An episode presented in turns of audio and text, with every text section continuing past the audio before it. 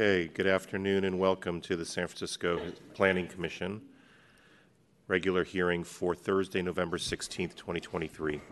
To enable public participation, SFGov TV is broadcasting and streaming this hearing live, and we will receive public comment for discussion and action items on today's agenda. Each speaker will be allowed up to three minutes, and when you have 30 seconds remaining, you will hear a chime indicating your time is almost up. When your allotted time is reached, I will announce that your time is up and take the next person queued to speak.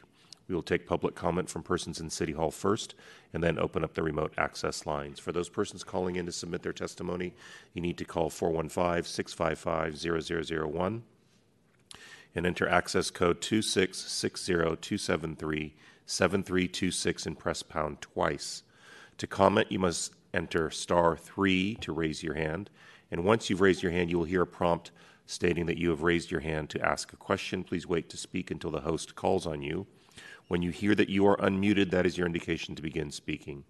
For those of you joining via WebEx, you may log in via the link found on today's agenda and enter password CPC 2023 and use the raised hand icon to raise your hand. Best practices are to call from a quiet location and please mute the volume on your television or computer.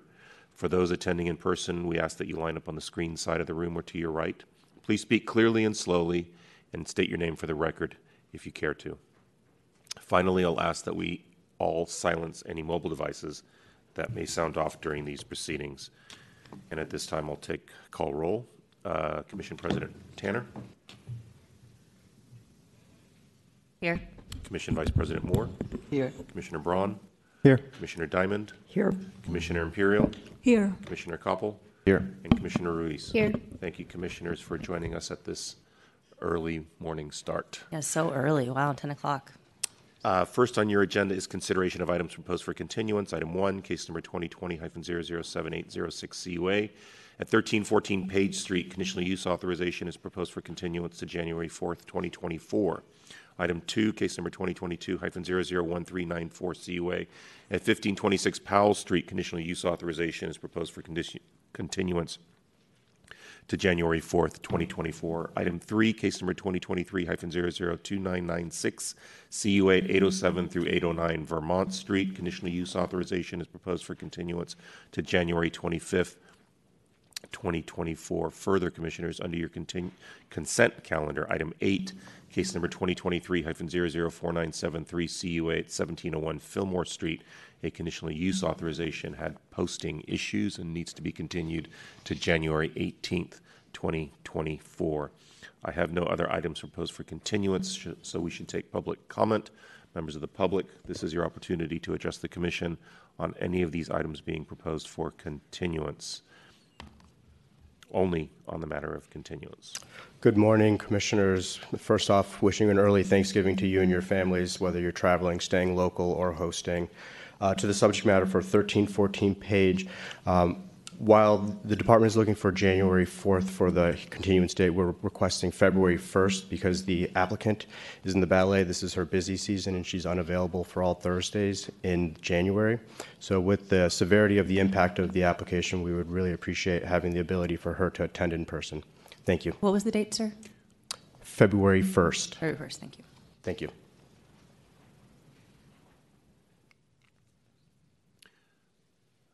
Last call for public comment. Again, if you're in the chambers, please come forward. If you're calling in remotely, you need to press star three or raise your hand via WebEx.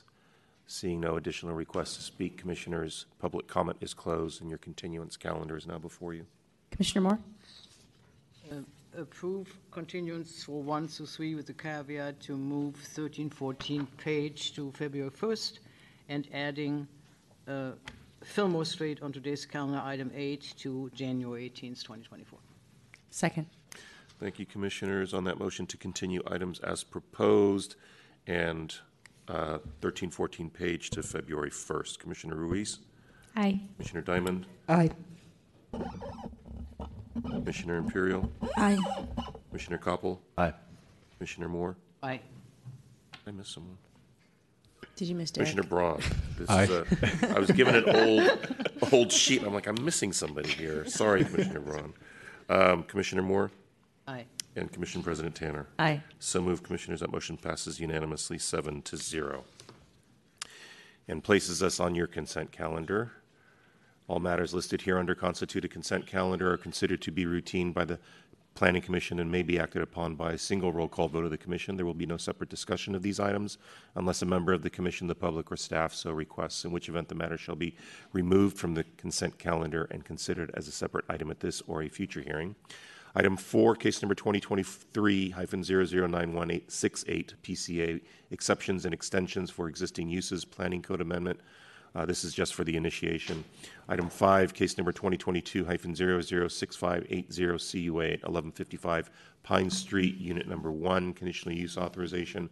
Item six, case number 2022-005955, CUA at 201 Sansome Street, Unit Number 1005, conditional use, conditional use authorization. Item seven, case number 2019-019901, PRJ at 1068 Florida Street. Item eight has been continued. Hmm. Members of the public, this is your opportunity to request that any of these items be pulled off of consent. Again, if you're in the chambers, please come forward. If you're calling in remotely, you need to press star three or raise your hand via WebEx. Seeing no request to speak, commissioners, public comment on your consent calendar is closed, and it is now before you. Commissioner Diamond? Move to approve all items on the consent calendar. Second. Thank you, commissioners. On that motion, Commissioner Braun, Aye. Commissioner Ruiz, Aye. Commissioner Diamond, Aye. Commissioner Imperial, Aye. Commissioner Koppel, Aye. Commissioner Moore, Aye. and Commission President Tanner. Aye. So moved, Commissioners. That motion passes unanimously, seven to zero, placing us under commission matters for item nine, the land acknowledgement. Commissioner Ruiz is going to share the land acknowledgement today. The Commission acknowledges that we are on the unceded ancestral homeland of the Ramaytush Ohlone, who are the original inhabitants of the San Francisco Peninsula. As the indigenous stewards of this land, and in accordance with their traditions, the Ramaytush Ohlone have never ceded, lost, nor forgotten their responsibilities as the caretakers of this place, as well as for all peoples who reside in their traditional territory. As guests, we recognize that we benefit from living and working on their traditional homeland. We wish to pay our respects by acknowledging the ancestors, elders, and relatives of the Ramaytush Ohlone community and by affirming their sovereign rights as First Peoples. Thank you, Commissioner Ruiz. Thank you. Item 10, commission comments and questions.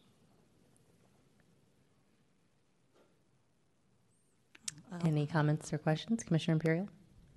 I just want to mention that last night I attended the, I think it's the fourth open house of the um, housing element in the, is it officially called housing? But it's an open house, and I think every one of us were invited, and it was good for me to see um, the attendance of the of the residents around the area, and also the staff itself answering the questions from the public.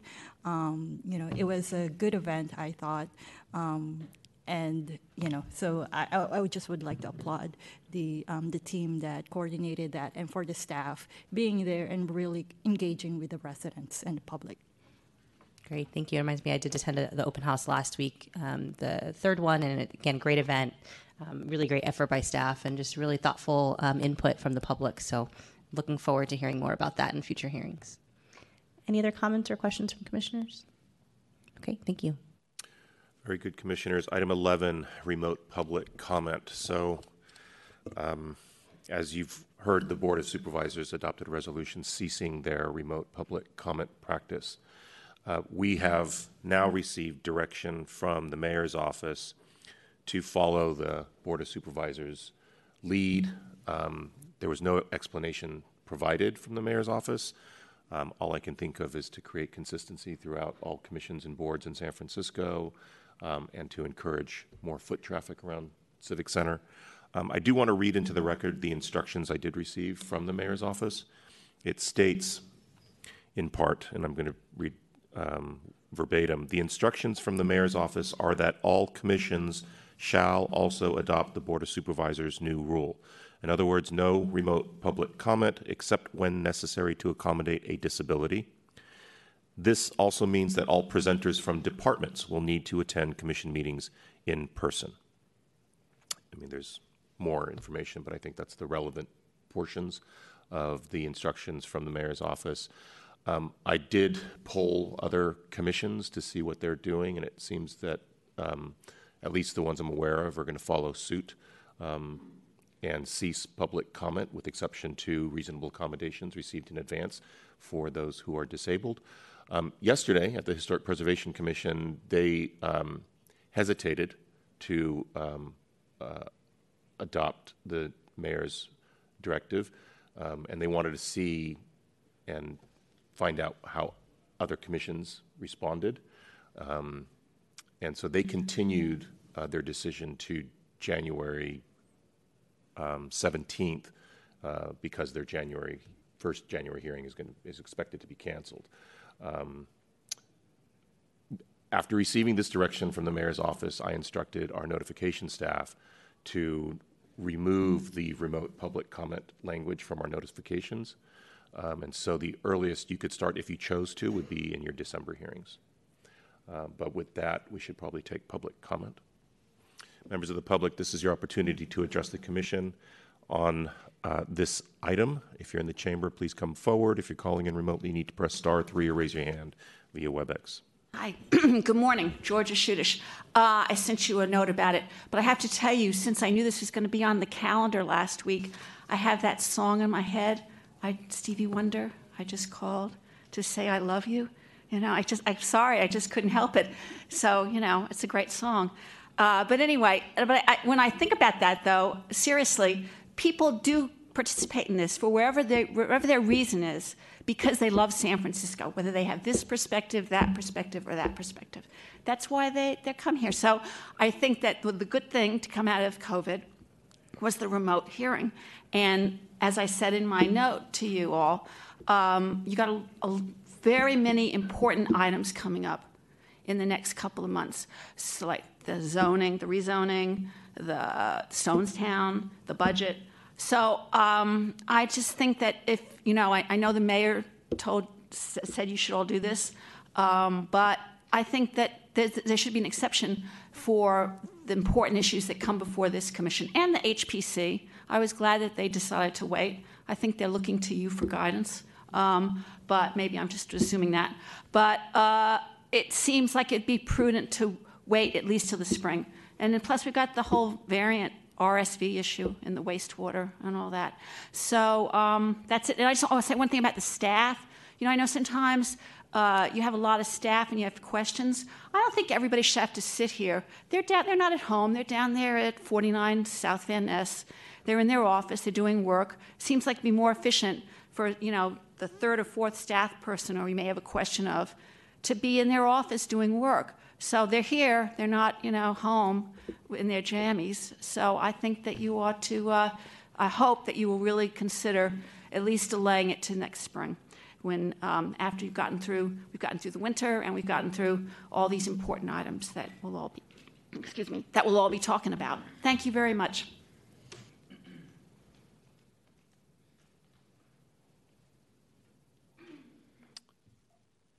Seeing no and no other members in the, of the public in the chambers coming forward, let's go to our remote caller. Uh, This is Sue Hester. I am asking the commission to delay the hearing on this and make it public that this is going on. The number of people who know this is a hearing that's going on right now at 10 o'clock in the morning, which is the time you don't normally meet, is very minuscule. The first notice that we had at all was last Thursday when Mr. Ionin mentioned it in passing at the planning commission, and the agenda came out at 5:05 in the afternoon last Thursday, and it had this item on it. No one knows this is going on. I sent you all a email asking for you to stay this decision and publicize it, and insist on a staff report that's real. You don't have the language of what is on there, uh, what is, what you're going to be voting on. I, we scheduled this for the hearing in January after Christmas, and would re- demand that you have a staff report, and demand the staff report has in writing the direction from the mayor, and the specific language that the commission is being asked to do, and let there be a little discussion in the public. The Board of Supervisors who had a bit of a concern because they had uh, inappropriate language, to put it mildly, used at public comment period, and there was press coverage, Board of Supervisors discussion, etc., before they changed their, uh, their rule on public comment. You have no such history. No one has, as far as I can tell, really caused a stir by using inappropriate language in the public comment. But you have a need to have public comment. You need to have public input. I, I have called in a few times and I know I'm not the best speaker on the phone, but please continue this to allow public discussion about what you're planning on doing, because it's going, going to be very abrupt, eh, eh, abrupt in the nature of one week and no discussion. Commissioners haven't had a discussion on this at all. And I think we are entitled to it. Thank you.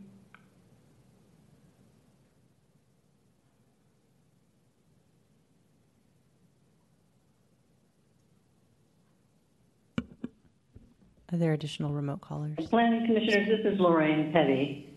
Um, I'm calling to urge you to please continue remote public comment um, for now and for always.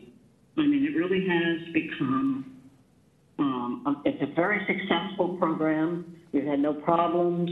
It's um, a valuable and very critical extension of public participation um, for many unable to participate uh, before the COVID. Um, those for whom it's a great hardship to attend meetings in person. Seniors, workers, families, low income folks, and many in the BIPOC community. Um,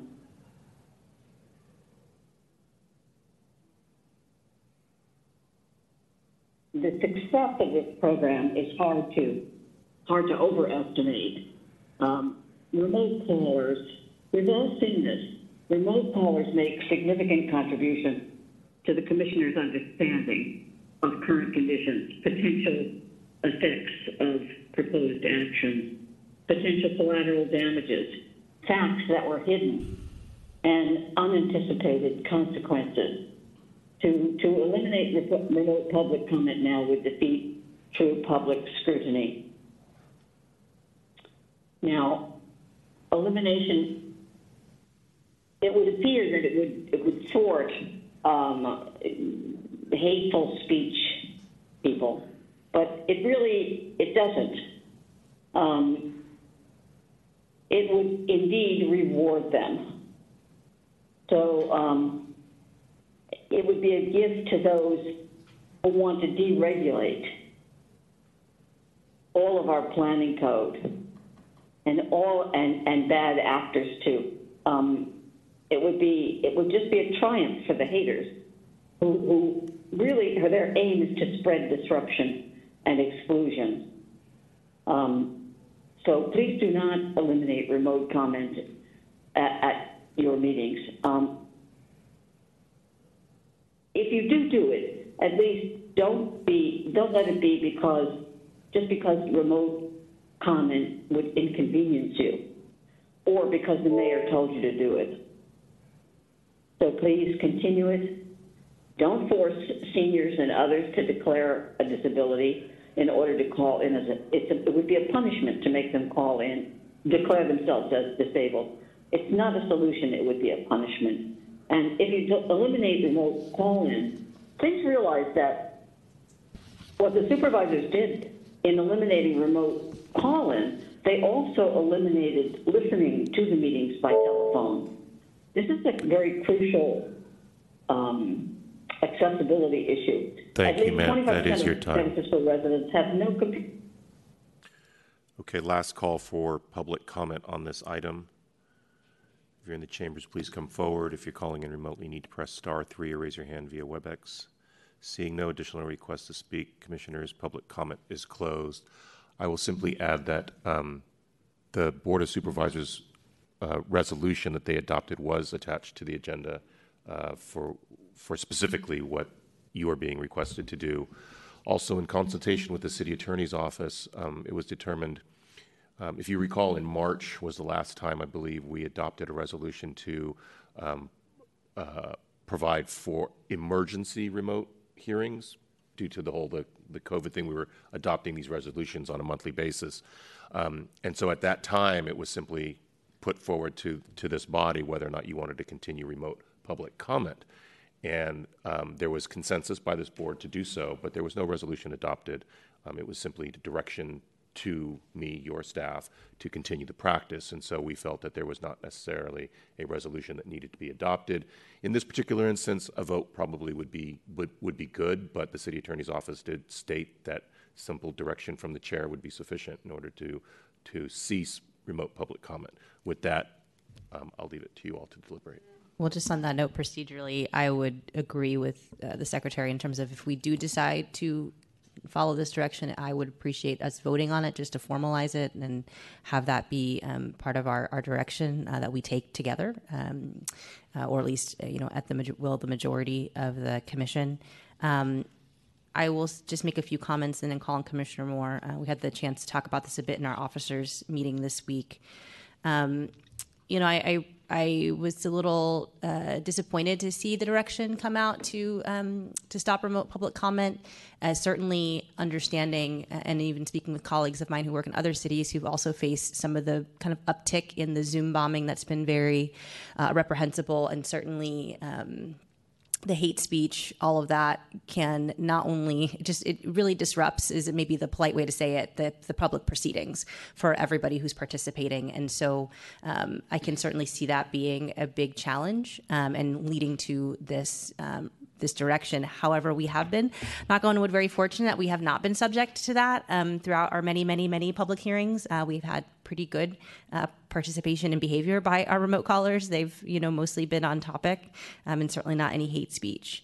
Um, that said, I do wonder if there's some potential to at least send some more inquiry to the mayor's office or to other boards and commissions to ask about maybe some flexibility to allow whether it's a certain amount of time, like per item, we can have up to 20 minutes of remote callers or some other way to mitigate um, the length of time, which, if the case that we did end up with, you know, um, hate speech or kind of Zoom bombing that we maybe couldn't stop, uh, we might at least be able to have a limited amount of it occur um, per item per hearing. Um, again, I do understand wanting to create consistency because if you're a member of the public and one commission has remote public comment and the other commission doesn't, that could be confusing, right? You think you don't need to come to City Hall, but you may need to come to City Hall um, to give your comments for one commission versus another commission. So certainly can understand that as a rationale um, and the Zoom bombing as well. But I know it's been working very well for us and has enabled um, greater participation in our hearings. That said, I'm going to call on Commissioner Moore, and then I see Braun, Commissioner Braun and Commissioner Imperi. If, if I may interject through the Sure. chair, um, that option is already afforded to the commission as, as far as establishing specific time limits for items. It would have to be the same time limit, time limit for each item. Yeah, I understand that. I, I'm more wanting to be collaborative with the mayor and, and you know to understand you know if there is any kind of room uh, between that uh, and what their thoughts are. So we just haven't had a lot of dialogue. We just got the directive. We're discussing it today, and I just hope we can continue to discuss it. Commissioner Moore. Let me first appreciate what you said. I support your analysis of the success of public comment in this particular forum. Let me also thank uh, the public who made some very, very thought-provoking comments relative to the specific nature of calling the Planning Commission.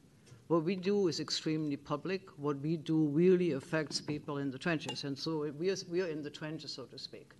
And it's for that reason that for many years I've always said the best planning is really done with the strength of public comment. And I think public comment has been enhanced and has basically grown and has solidified to be important through the last three years, where despite not being able to be here, people still were effectively communicating extremely important uh, information that helped us to have more mature comment and basically also often shape uh, what the commission and the department do in order to bring things more in line with what need to be done.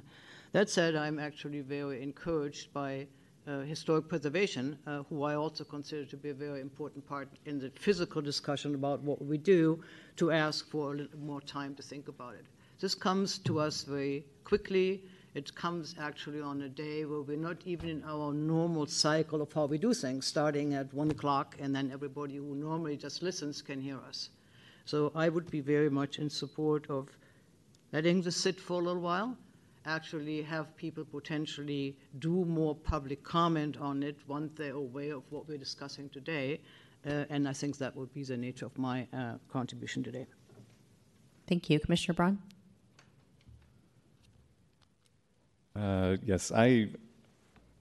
Actually, I guess I have a question first. So, uh, at, at any time, and with proper notice, at any time, this body could choose to change its rules around allowing remote comment. Is that right? Uh, yes, I mean, up a, because we've included it in our notices, I think the most appropriate earliest date would be December, since we don't, we're no- we're no longer including that in our notification. Okay. And then, if we were to start receiving nasty public comments, abusive public comments, um, you know, I know that when it comes to a specific item, of course, if they're off topic, they can be basically cut off if they're not relevant. Um, is the main concern, is the main issue that if they come in during general public comment, there's no ability to to cease that without? I mean, we don't have a written policy about this, so I'm just wondering what happens then. I will defer to the city attorney's office, but, I mean, we are not allowed to stop anyone from criticizing this body or um, um, the department or staff or for whatever reason. I mean, that's their right to do so. Um, But, I mean, completely inappropriate remarks related to one's ethnicity or, or, or culture or religion, I think, uh, are, would be deemed inappropriate, and I would uh, be more than happy to mute them, but I'll let the city attorney uh, chime in on that. Thank you for that. Uh, Yes, the, the line is difficult to draw, but there is a point at which um, difficult language becomes abusive language and violates city policies, and therefore a speaker can be cut off or muted. Um, I think that was part of the issue that the board was trying to address, was where to draw that line. Um, And I think the point of the mayor's policy is both to avoid having to draw that line, but also to encourage people to return to City Hall. Thank you for that. Um, yeah, I certainly understand that if we were to start having trouble with remote public comment, we might have to rethink this, uh, whatever our decision, well, if our decision is still to continue to allow it. Uh, so my thoughts on this are, um, you know, I think we're we're really losing a lot of the things that we learned and capabilities that we grew during the pandemic that have really expanded opportunities for people to participate in public processes. And I think losing remote public comment creates a lot of concerns. I, for me, I, I take to heart the other um, aspects of this that have already been stated. Um, but I just think this remote public comment really broadens participation, and I think those public public commenters have already raised uh, a lot of that with seniors or people who are ill and don't want to get the rest of us sick, or have travel obligations or family obligations. I also take to heart the the uh, point raised by Ms. Shulis actually about um, uh, saving staff time as well. And just as my like little personal anecdote about this, you know, I'm I work for cities in my day job, and uh, this past Tuesday I was at a in-person um, uh, planning commission hearing that went until 12. Well, I left at 12:30 a.m. Actually, they're still going at 1:30, and you know, it was actually quite far away. Uh, and I think you know, it's it was sort of a, a use of that city's time, and in this case, their expense, um, where I, you know, spoke once and could have done that remotely, and I know we'd be losing that capability as well with this directive. So I, I think for a lot of reasons, I, I'm very strongly in favor of continuing to allow uh, remote public comment and rethinking if something goes awry in the future. At the very least, I would certainly be supportive of continuing the decision on this. Thank you, Commissioner Braun. Commissioner Imperial? Um, I'm appreciative of what President Tanner and as well as Vice President Moore and Commissioner Braun in all of their comments. I think we, um, you know, I do value the, the accessibility um, of the public comment in you know in other sense in the most essence sense we're a, we're a public service tool um, and this is where um, the public you know will be able to know what's going on in the city and be able to comment. So i think that's one good thing. And even though you know personally we do or i do sometimes um, you know the relational sometimes for me I, I do encourage in person just because for me i personally see you know the the emotions the the the, the faith you know and also like who are the people talking? Like i do actually appreciate the in person when people come in. On the other hand um, you know i do also appreciate the in, the remote callers who are especially who are seniors um, probably working um, and of course, many of the working class BIPOC community um, will not be able to come during our during our hours and perhaps we'll only need 10 to 15 minutes of their time or three minutes of their time to comment. And I think that's very, very important as well. And even though it drains my energy to just listen in the public comment, in the remote comment, and, and without hearing them personally, um, I think in the purpose of public service is really important. Um, in terms of the hate language, I think we do need to craft some um, some language, and this is when I would um, support a continuance because it would give the staff some direction, or at least we do have an idea on how to control or mitigate that kind of situation. Um, so that you know um, Secretary Jonas, even though you know he, I think he's doing a good job, but it doesn't leave him, you know, um, directionless, or it felt like he, everyone's blaming him if someone muted him. So it gives him some credibility, right? Um, so I think um, we need to set some rules or protocols that if there is going to be remote hearing or there's continuing or um, doing a remote hearing, if we're saying a minimum amount of time for remote hearing for 15 minutes, then we should give, um, we should have that protocol when it comes to the hate language. Um, so I would support for a continuance so that the, um, we have that kind of staff report in terms of how we proceed with the remote hearing, even if it's just 15 to 20 minutes time, that I would support from the President Tanner's um, you know, comment. Great. Thank you all for your comments. So, what I might suggest we do is continue this discussion for a little bit just to try to see if we can uh, just even learn more from the mayor's office and even, you know, from others, just what the rationale and the understanding, because there may be something persuasive um, that we want, and we don't want to be, I think, out of step with other commissions, um, but certainly just want to express to them our desire to, sounds like mostly keep it if we can, or have some um, uh, portion of remote public comment kept. Um, so it seems like we would just continue this maybe to our future hearing. I know Commissioner Moore, you won't be at our next hearing, so we could continue it to the first hearing in December if you would like to be present for the discussion of this I- I topic. would, Okay. actually, yeah. Commissioner Moore, do you want to share anything else? I wanted to make one additional comment. Uh, Since we do not know exactly what is behind the mayor's motivation to extend it broadly to all commissions, from my perspective, uh, it is not constraints reduction. Uh, We sit here and uh, while it is a little bit harder sometimes to follow uh, a lengthy uh, uh, online comment from somebody, a remote comment from somebody, overall, it does not make our work more efficient. It actually informs our work better uh, having it. Yeah, certainly. Commissioner Diamond? I think if we're going to do a continuance, we should be very specific about what we want to accomplish during the time period of the continuance. Um, you expressed some of those um, information uh, desires, Commissioner Tanner. Uh, I am interested in knowing from the city attorney's office if we continue this, if if we decide at the end of the continuance to allow it to keep going, I want to know what the line drawing is. So that if, you know, because we haven't yet experienced that kind of call, it's kind of hard to think about this in the abstract. Um, but I agree with Commissioner Imperial that I want to know in advance what the rules are for line drawing so it's really clear and um, that, that would be a very important consideration to my vote on this.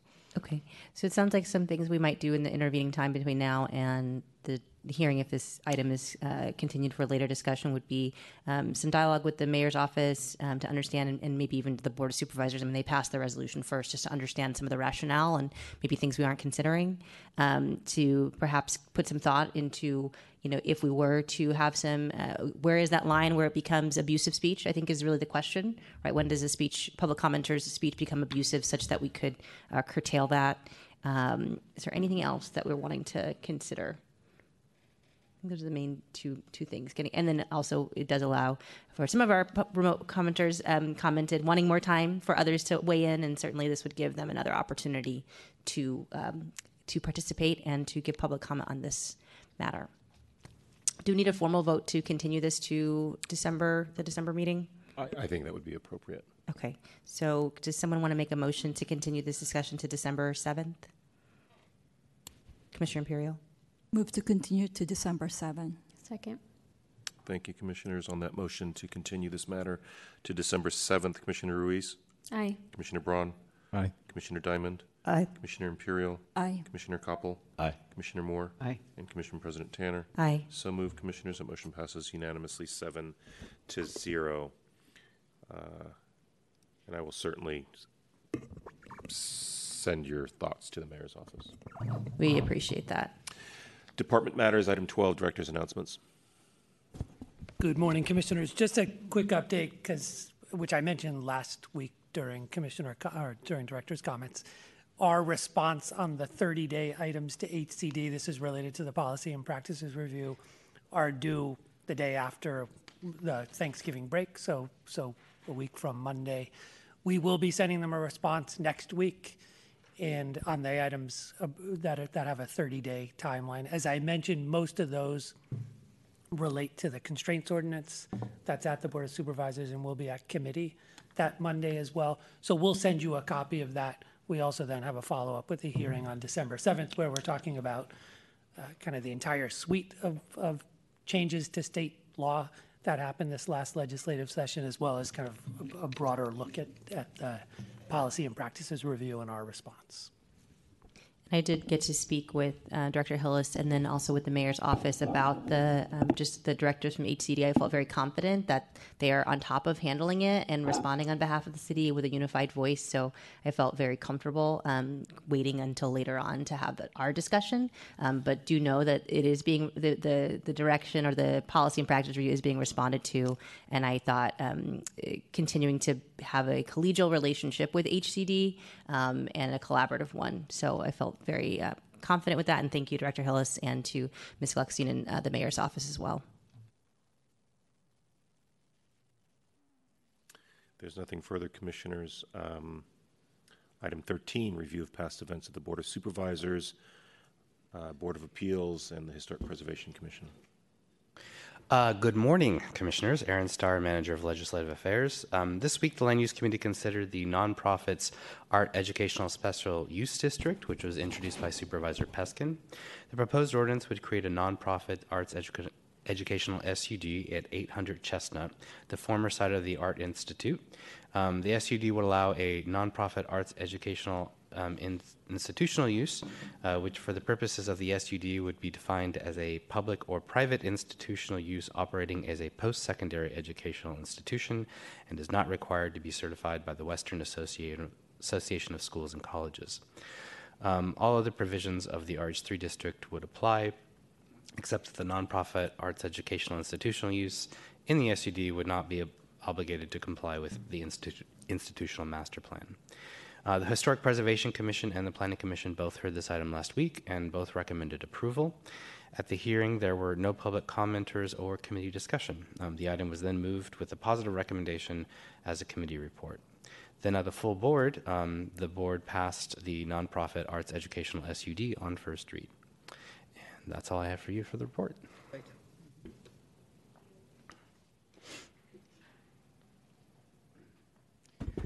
Good morning, uh, President Tanner, Commissioners Corey Teague, Zoning Administrator. The Board of Appeals did meet last night, but they did not take up any items of interest to the Commission.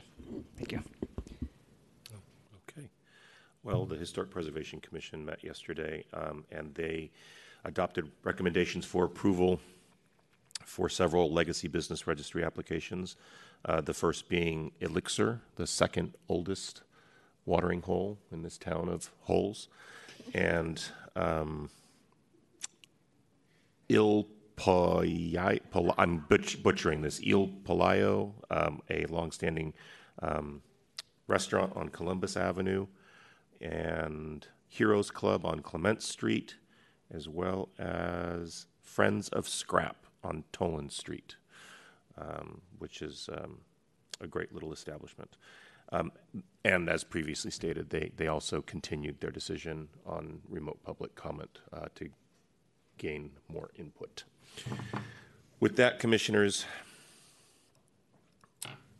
we can move on to general public comment. At this time, members of the public may address the Commission on items of interest to the public that are within the subject matter jurisdiction of the Commission, except agenda items. With respect to agenda items, your opportunity to address the Commission will be afforded when the item is reached in the meeting. Each member of the public may address the Commission for up to three minutes. When the number of speakers exceed the 15 minute limit, general public comment may be moved to the end of the agenda. Good morning again. Uh, for the past few weeks, I have been requesting codifying the residential flat policy and creating objective design standards to preserve flats in their original configuration of rooms, defined by the hallway and in their original location within the structure. It is important to preserve flats not only for tenants that may occupy them and could be removed even under the flat policy, but also for any future tenants, occupants seeking housing that satisfies the housing needs outlined in the flat policy findings in Resolution 20024, approved October 12, 2017. The flat policy recognizes the importance of this typology of housing in San Francisco for middle income families. There are flats throughout the city. Victorians, Edwardians, some built in the decades before World War II in various styles, and then many built in the post war period, often throughout the Sunset District. Flats are located in both the high resource areas, like the Richmond or the Marina, as the example on Majorca Way, what I sent to you in the email, which was approved with several permits and completed prior to Section 317 and was never before the Commission and was for sale all last spring as the price dropped. Many flats are in the priority equity geographies, like in the Mission. Some of these flats have been altered out of existence because the demo calcs have never been adjusted, and high end, high priced mega mansions are created, as seen in Noe Valley in the past decade. Some of these flats took advantage of Section 317B7. The flat policy is squishy and needs more teeth. Two recent projects that I mentioned in my November 8th letter only came to attention because DRs were filed, but never reached the Commission because the DRs were settled. The proposed floor plan of one was in the PDF that I sent yesterday evening. This floor plan that I sent yesterday evening shows that the policy can be complied with even by moving the flat to the ground level next to the garage and creating the mega unit above, just because it manages to have front and rear egress. This is really not that much different than the sham units that were in front of the Commission prior to the flat policy under Section 317B7. So, please codify the policy with objective standards, objective design standards that preserve this typology of housing as written in the emails and as I said today that to when you enact the housing element. And here's what I just said, copy of statement for each of you, and here's 150 words for the minutes. Thanks very much. Last call for general public comment. If you're in the chambers, please come forward. If you're calling in remotely, you need to press star three or raise your hand via WebEx.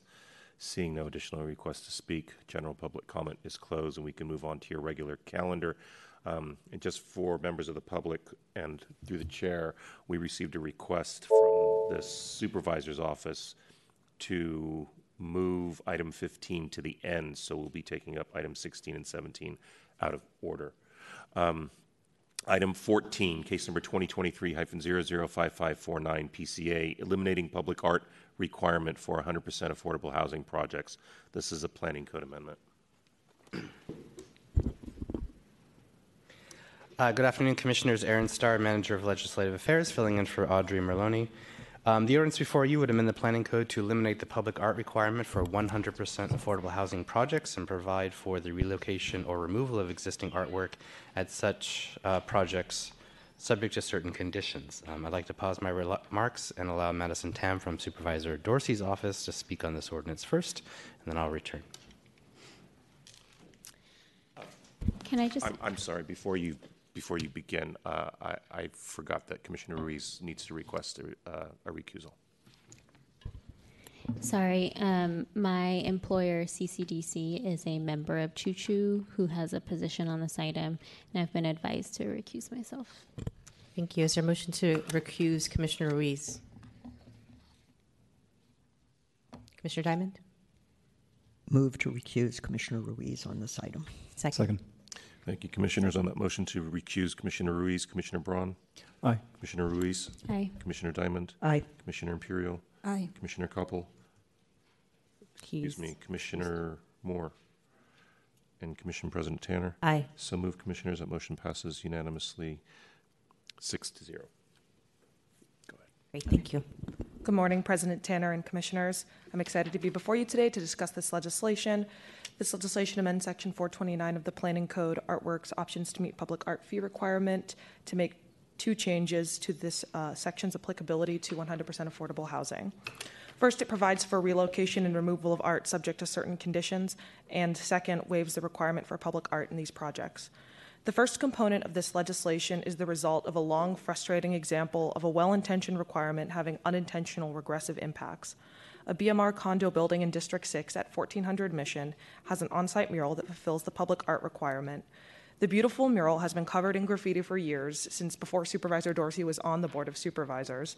And over the years, the building has continued to receive notices of violation from the Department of Public Works for the visible graffiti. When the property management attempted to address this issue, they learned that they could not solve their graffiti problem without creating a planning department issue as well. Our office has worked with the building management and HOA and attended several meetings with the residents. The residents of this building are proud to be homeowners and are incredibly grateful for the opportunity to own an affordable unit, and they just want the graffiti gone. They don't want their building to be a source of blight and invite more vandalism to their block. Under existing code, they could remove the graffiti, but they would be required to replace the art of an equal or greater value. This is a below market rate HOA that is not in a position to raise its dues for a non essential amenity. A policy designed to give people of all income ac- of all income levels access to art has shown to be regressive in this example. The second component of this legislation seeks to prevent future situations like 1400 Mission and lower the cost of affordable housing for developers. We have, an, we have ambitious affordable housing goals in this RHNA cycle, and reducing costs to building these desperately needed units and making progress on those goals is crucial. Waiving this requirement is one of the policy goals in the housing element, Goal 8.6.5, and this was also called out in HCD's Policy and Practice Review, Action 4.2. Affordable housing dollars are limited, and San Francisco should be doing everything it can to make itself more competitive for the limited sources of state financing. As a part of meeting our ambitious goals, we are going to have to make some policy trade offs. While Supervisor Dorsey is in full agreement that all people should have access to art, we recognize that there are other considerations. The first is that this requirement is for public art, which does not necessarily mean the art is visible to the residents of the building. At 1400 Mission, residents would only be able to see the art if entering from a specific side of the building. We're putting the burden of improving the public realm on the backs of affordable housing developers and affordable housing residents, whose HOA fees may have to increase to maintain this art. Second, these are not free dollars. These are dollars that could be spent on additional units, on site services, and better on site security, a concern that we hear about from constituents far more than access to art. There are also requirements for non residential buildings to provide art, either on site or through a contribution to the Public Arts Trust Fund. And we are not proposing any changes to market rate housing or these non residential projects' requirement to fulfill uh, the art on site or to fee out. There will still be plenty of opportunities for public art. And finally, this legislation is simply removing the requirement for on site art. A developer could still choose to provide on site art of any value if they believe that would make their project better or as a part of their community negotiations. There are a number of recommendations in the staff report that I'm happy to speak to after you hear them, so now I'll pass it back to Mr. Starr.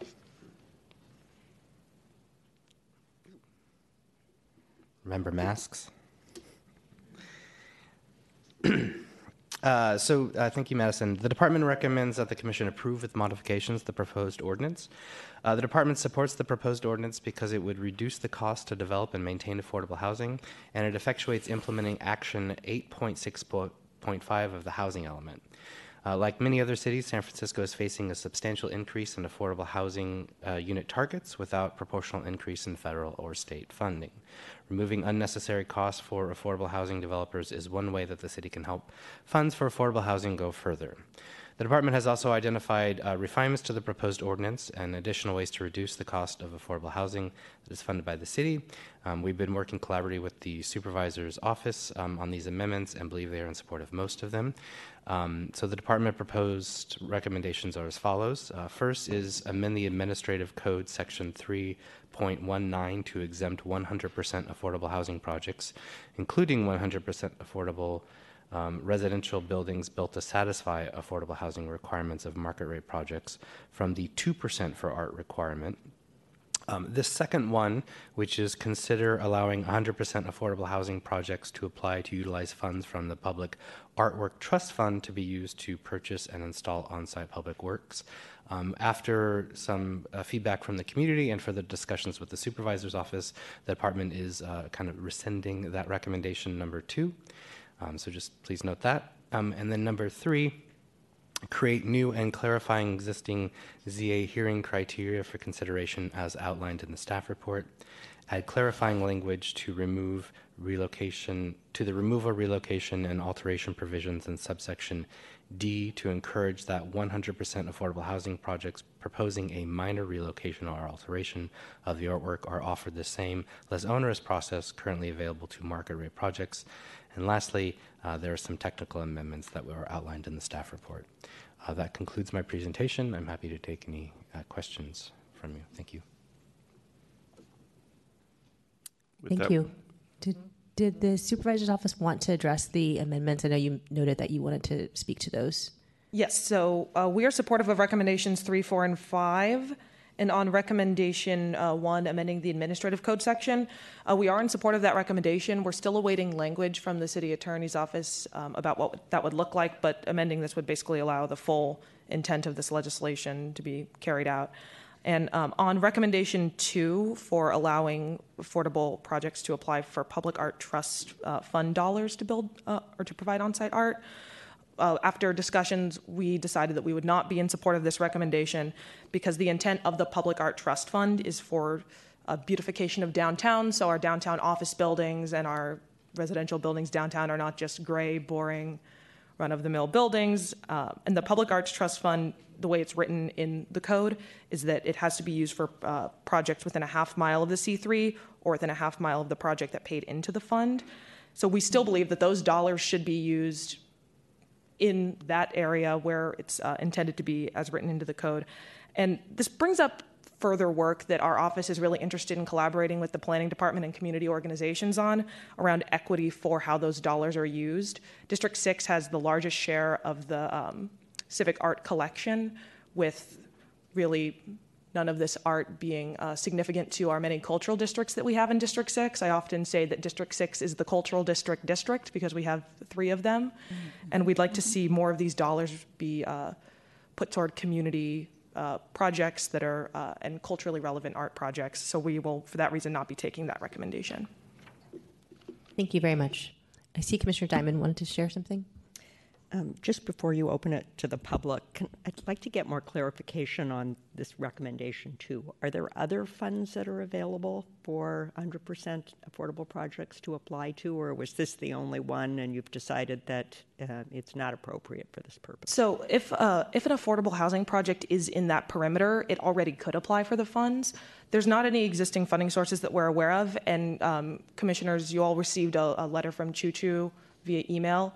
And uh, our office uh, would like to commit to working with them on trying to find alternative sources of funding while we uh, work on these other amendments and before we get this to the land use committee. Thank you. That's very helpful. Great. Thank you. With that, we should open up public comment. Members of the public, this is your opportunity to address the commission on this item. If you're in the chambers, please come forward. If you're calling in remotely, you need to press star three or raise your hand via WebEx. Good morning, members of the Commission. Charlie Sciammas with the Council of Community Housing Organizations. We would like to express our concerns regarding this proposed legislation, and we're um, pleased to hear that the supervisor and we hope the Commission, the Planning Department, are, are able to create time to uh, create additional community engagement to craft this legislation. Further collaboration with both affordable housing organizations and community based organizations will enable us to create a solution that doesn't depend on making the false trade off of uh, affordable housing versus public art for low income residents. Public art has incredible value in affordable housing projects. It contributes to community placemaking, cultural expression, cultural stabilization. Public art um, that has been incorporated in affordable housing projects is often closely tied to the community organizing efforts that are needed in order to develop those sites. And it reflects ongoing community investment and ownership of those sites. Legislation that removes the ability of low income residents and community members to create, enjoy, and participate in public artwork erodes racial and social equity. Many of our Choo member organizations, including, for example, MEDA, Chinatown Community Development Center, Episcopal Community Services, have expressed the value the public art plays in furthering their mission for comprehensive community development. We ask the Commission to not vote on this legislation until we're able to address the outstanding issues of a dedicated source of funding and further engage nonprofit developers and community based organizations using a lens of racial and social equity. Designating an alternative dedicated source of funding for public art would allow the city's investments towards affordable housing to keep with their designated purpose. And we ask that the supervisor's office and the planning department work directly with community stakeholders to find a solution to the issues of cost presented by this legislation. Thank you.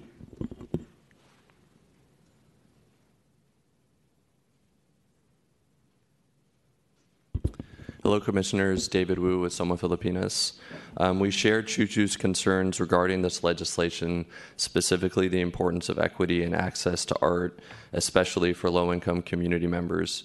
As we understand, um, in, in, the initial legislation, uh, this only applied to the C3 affordable housing projects, and now the intention is to expand it citywide by also um, amending the admin code, which would impact a much greater number of people, not just SOMA residents.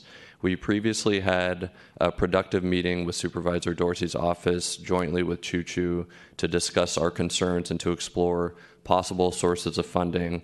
But um, since then, we have not been able to circle back before today. So, our request would be for more time to allow for dialogue with impacted stakeholders, such as affordable housing developers, low income residents, and cultural districts and communities, especially if the scope of the proposed legislation now will be citywide. If this were to move forward, one project that would be impacted would be 967 Mission Street, which is a future site of 100% affordable senior housing. Many residents and community groups like Soma Pilipinas have participated in meetings with the developers to give input on the design, amenities, and public art possibilities of the new development, um, which folks are very excited about. And since it will be built on what is now Kapwa Gardens, there is a lot of excitement about incorporating public art designs that carry forward the community life and art that the garden has inspired. We really hope to have more time to be able to work with Supervisor Dorsey's office, especially to find a dedicated uh, source or sources of funding. We were also concerned about planning staff's recommendation to tap the public Art Trust as a source of funding. Um, this idea actually first came from Soma Pilipinas, but when we reached out to the Arts Commission to learn more about the Public Art Trust, we learned that the intent of the source of the trust is to ensure public art in the downtown C3 area, and the current funds in the trust uh, should actually be prioriti- prioritized in SOMA. So we are glad this has been retracted. If it were to go through, not only would we lose public art uh, and affordable housing in Soma and all low income housing, but Soma would also lose out on public art intended to serve the community. Um, this is especially hurtful given the state of downtown in Soma and the need for revitalization and culturally relevant art as we advance an equity vision for downtown. Thank you.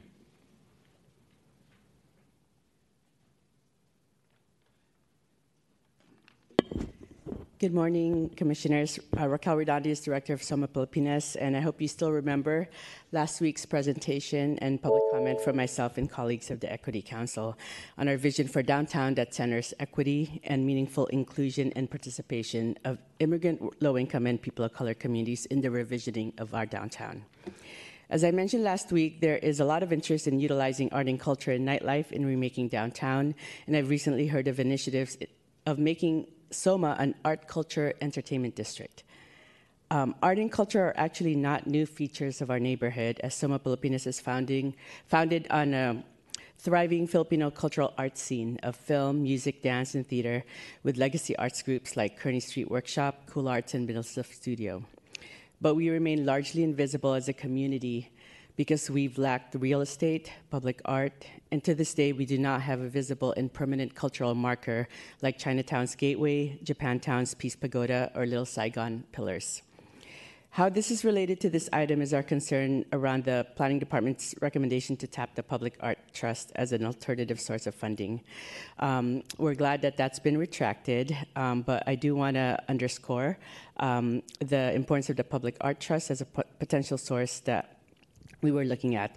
Um, so one, we found that the funding is really intended for C3 zone and to ensure that we don't have a bleak downtown with no art or life, that the public art should be in the C3 Soma area within half a mile from the project feeding out, um, as Madison mentioned, and that there are current undes- and um, last but not least, that there are current undesignated funds that can and should be used for public art in the cultural district in the cultural district, especially for the Soma Pilipinas Gateway, which has now been stalled for a year.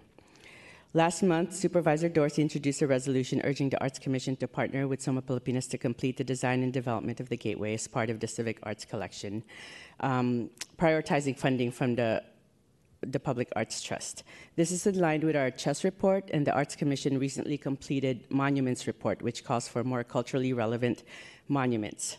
Um, as Madison mentioned, the Arts Commission has the largest collection of public art in District 6, although not one in the whole collection reflects the rich Filipino history in San Francisco. In fact, the only monument in the city's collection, the Dewey Monument, celebrates the U.S. colonization of our people. Uh, we're glad that the Planning Department have rescinded the recommendation, and we really hope that the Planning Commission would join Supervisor Dorsey in advocating for the Public Art Trust Fund to support our gateway. Thank you.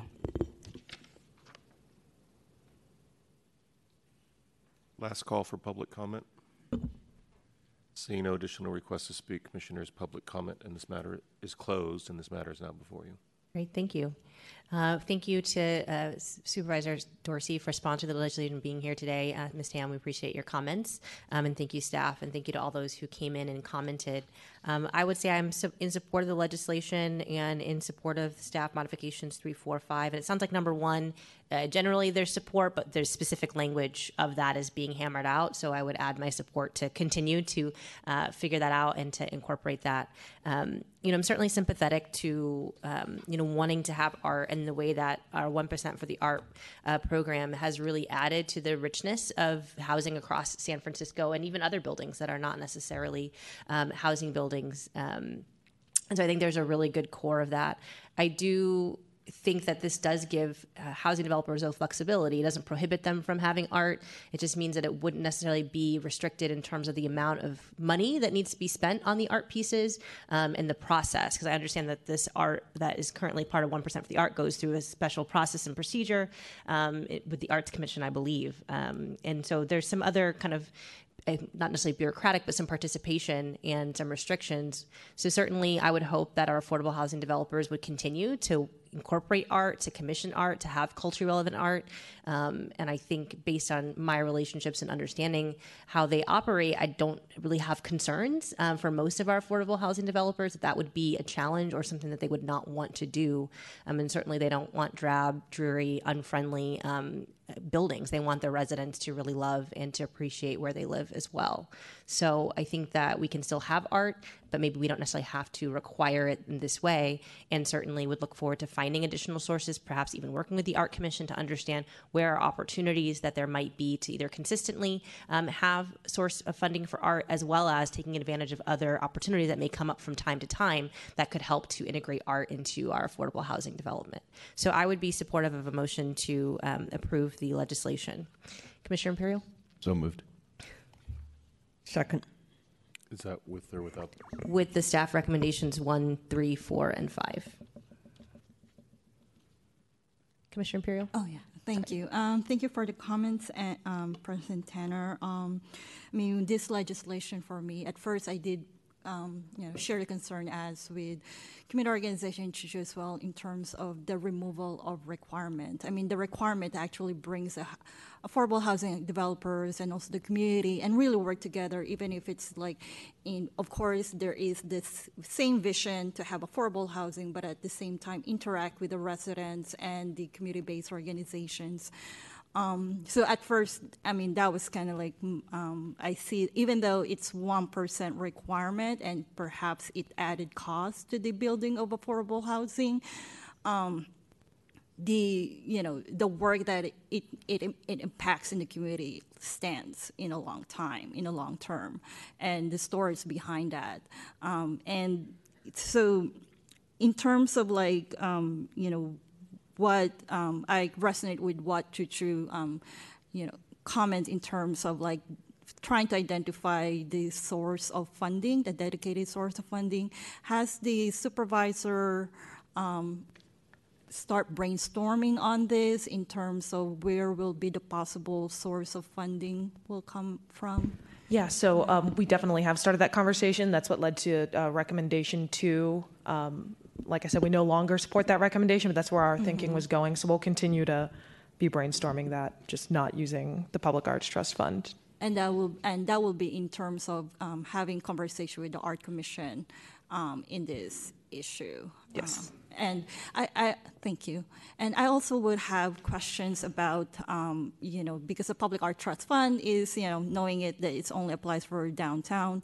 Um, I'm wondering if for the planning department for us about the Central Soma projects that actually would also contribute to the impact um, when it comes to the art, um, you know, the impact fees. So, um, the, um, Director Hillis, do you have any update about Central Soma projects, such as, you know, the Flower Mart, if there are, you know, what are happening in terms of those Central Soma Sure. projects as well? And I think that's the issue mm-hmm. we're running into with, with trying to implement what, what Raquel talked about it in the mm-hmm. Soma Pilipinas Cultural District was th- they were relying on potential, on funding from Kilroy's project, the Flower Mart project in Central Soma to fund mm-hmm. the, the gateway. And so, as you know, office projects aren't moving forward.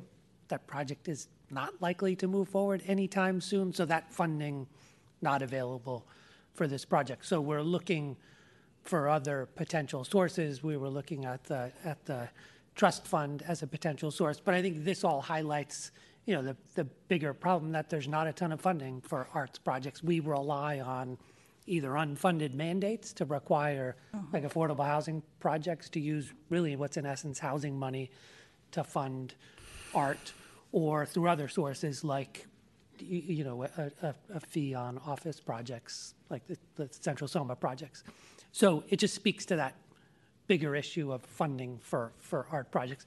But we do think um, you know, and it's part of our housing element of our work program is to work with the cultural districts on their implementing their plans. This was certainly a, a, major part of Selma's plan was to initiate and build this cultural marker in, in artwork. And so we're working with them to, to figure that out. But without the Kilroy funds, that gets more and more difficult. And we've got to look to places like the, the Yeah, I'm Public wondering um, whether the- the planning department should also be part of those conversations because, you know, just sitting on the, the hat of the planning commission in terms of the cultural districts and the impact of affordable housing, especially in District Six, there's a lot of um, affordable housing in that area, um, and perhaps more, um, in other areas as well where there are going to be cultural districts as to how they're going to tap in. Um, And, I- and we yeah. certainly believe prioritizing the projects that are, that are coming from the cultural districts you know, is, imp- is important and critical. So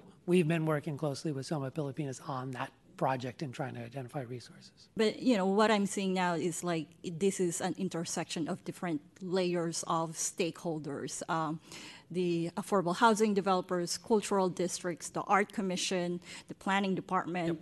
Um, you know, again, this is um, I know the legislation is only for 100% affordable housing, but that housing can be interlaid in different aspects in, it, in itself.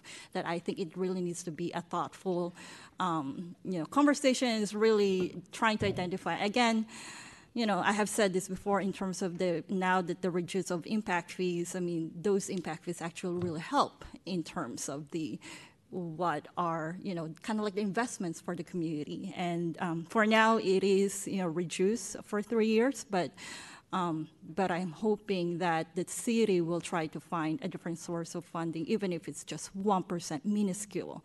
Um, if it means like 30,000, 50,000, I mean, you know, again, I think we need to find that little way. Um, I, I would support um, the the motion on the one, three, four, five, with also um, if the um, the motion um, will also be included in the findings that there needs to be a conversation between different departments, plan department, art commission, community stakeholders, and the cultural districts around this. Thank you, Commissioner Imperial. The makers of the motion uh, amenable to having further conversation between departments and stakeholders. Sure. Great. Commissioner Moore? I like a little bit clarification on background. Normally, a single project does not trigger legislation that from district specific now extends citywide.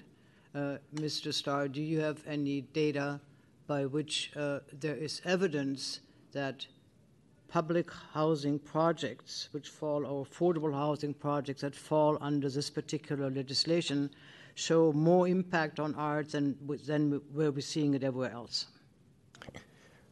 Um, so this is uh, the project in the case report on 10th, is it 10th or 11th, and Mission is unusual because it was a um, 100% affordable housing project uh, done to meet the uh, housing re- inclusionary housing requirement for another project. Most 100% affordable housing projects are have city funds or federal funds or something like that. So um, n- we don't see many projects like that, um, and so I don't know if there's a lot of examples of that. And keep in mind, this only applies to downtown. When they extended the 1% for art project to other areas of the city, uh, they excluded housing from that. So for some reason, housing is included uh, in this 1% for art uh, in the downtown only, and um, also 100% affordable housing. So we felt that, you know, with the limited funds for uh, 100% affordable housing, it was just an added burden. And this project shows a very good um, example of that. I'm not sure that Sol LeWitt is culturally uh, sensitive or appropriate.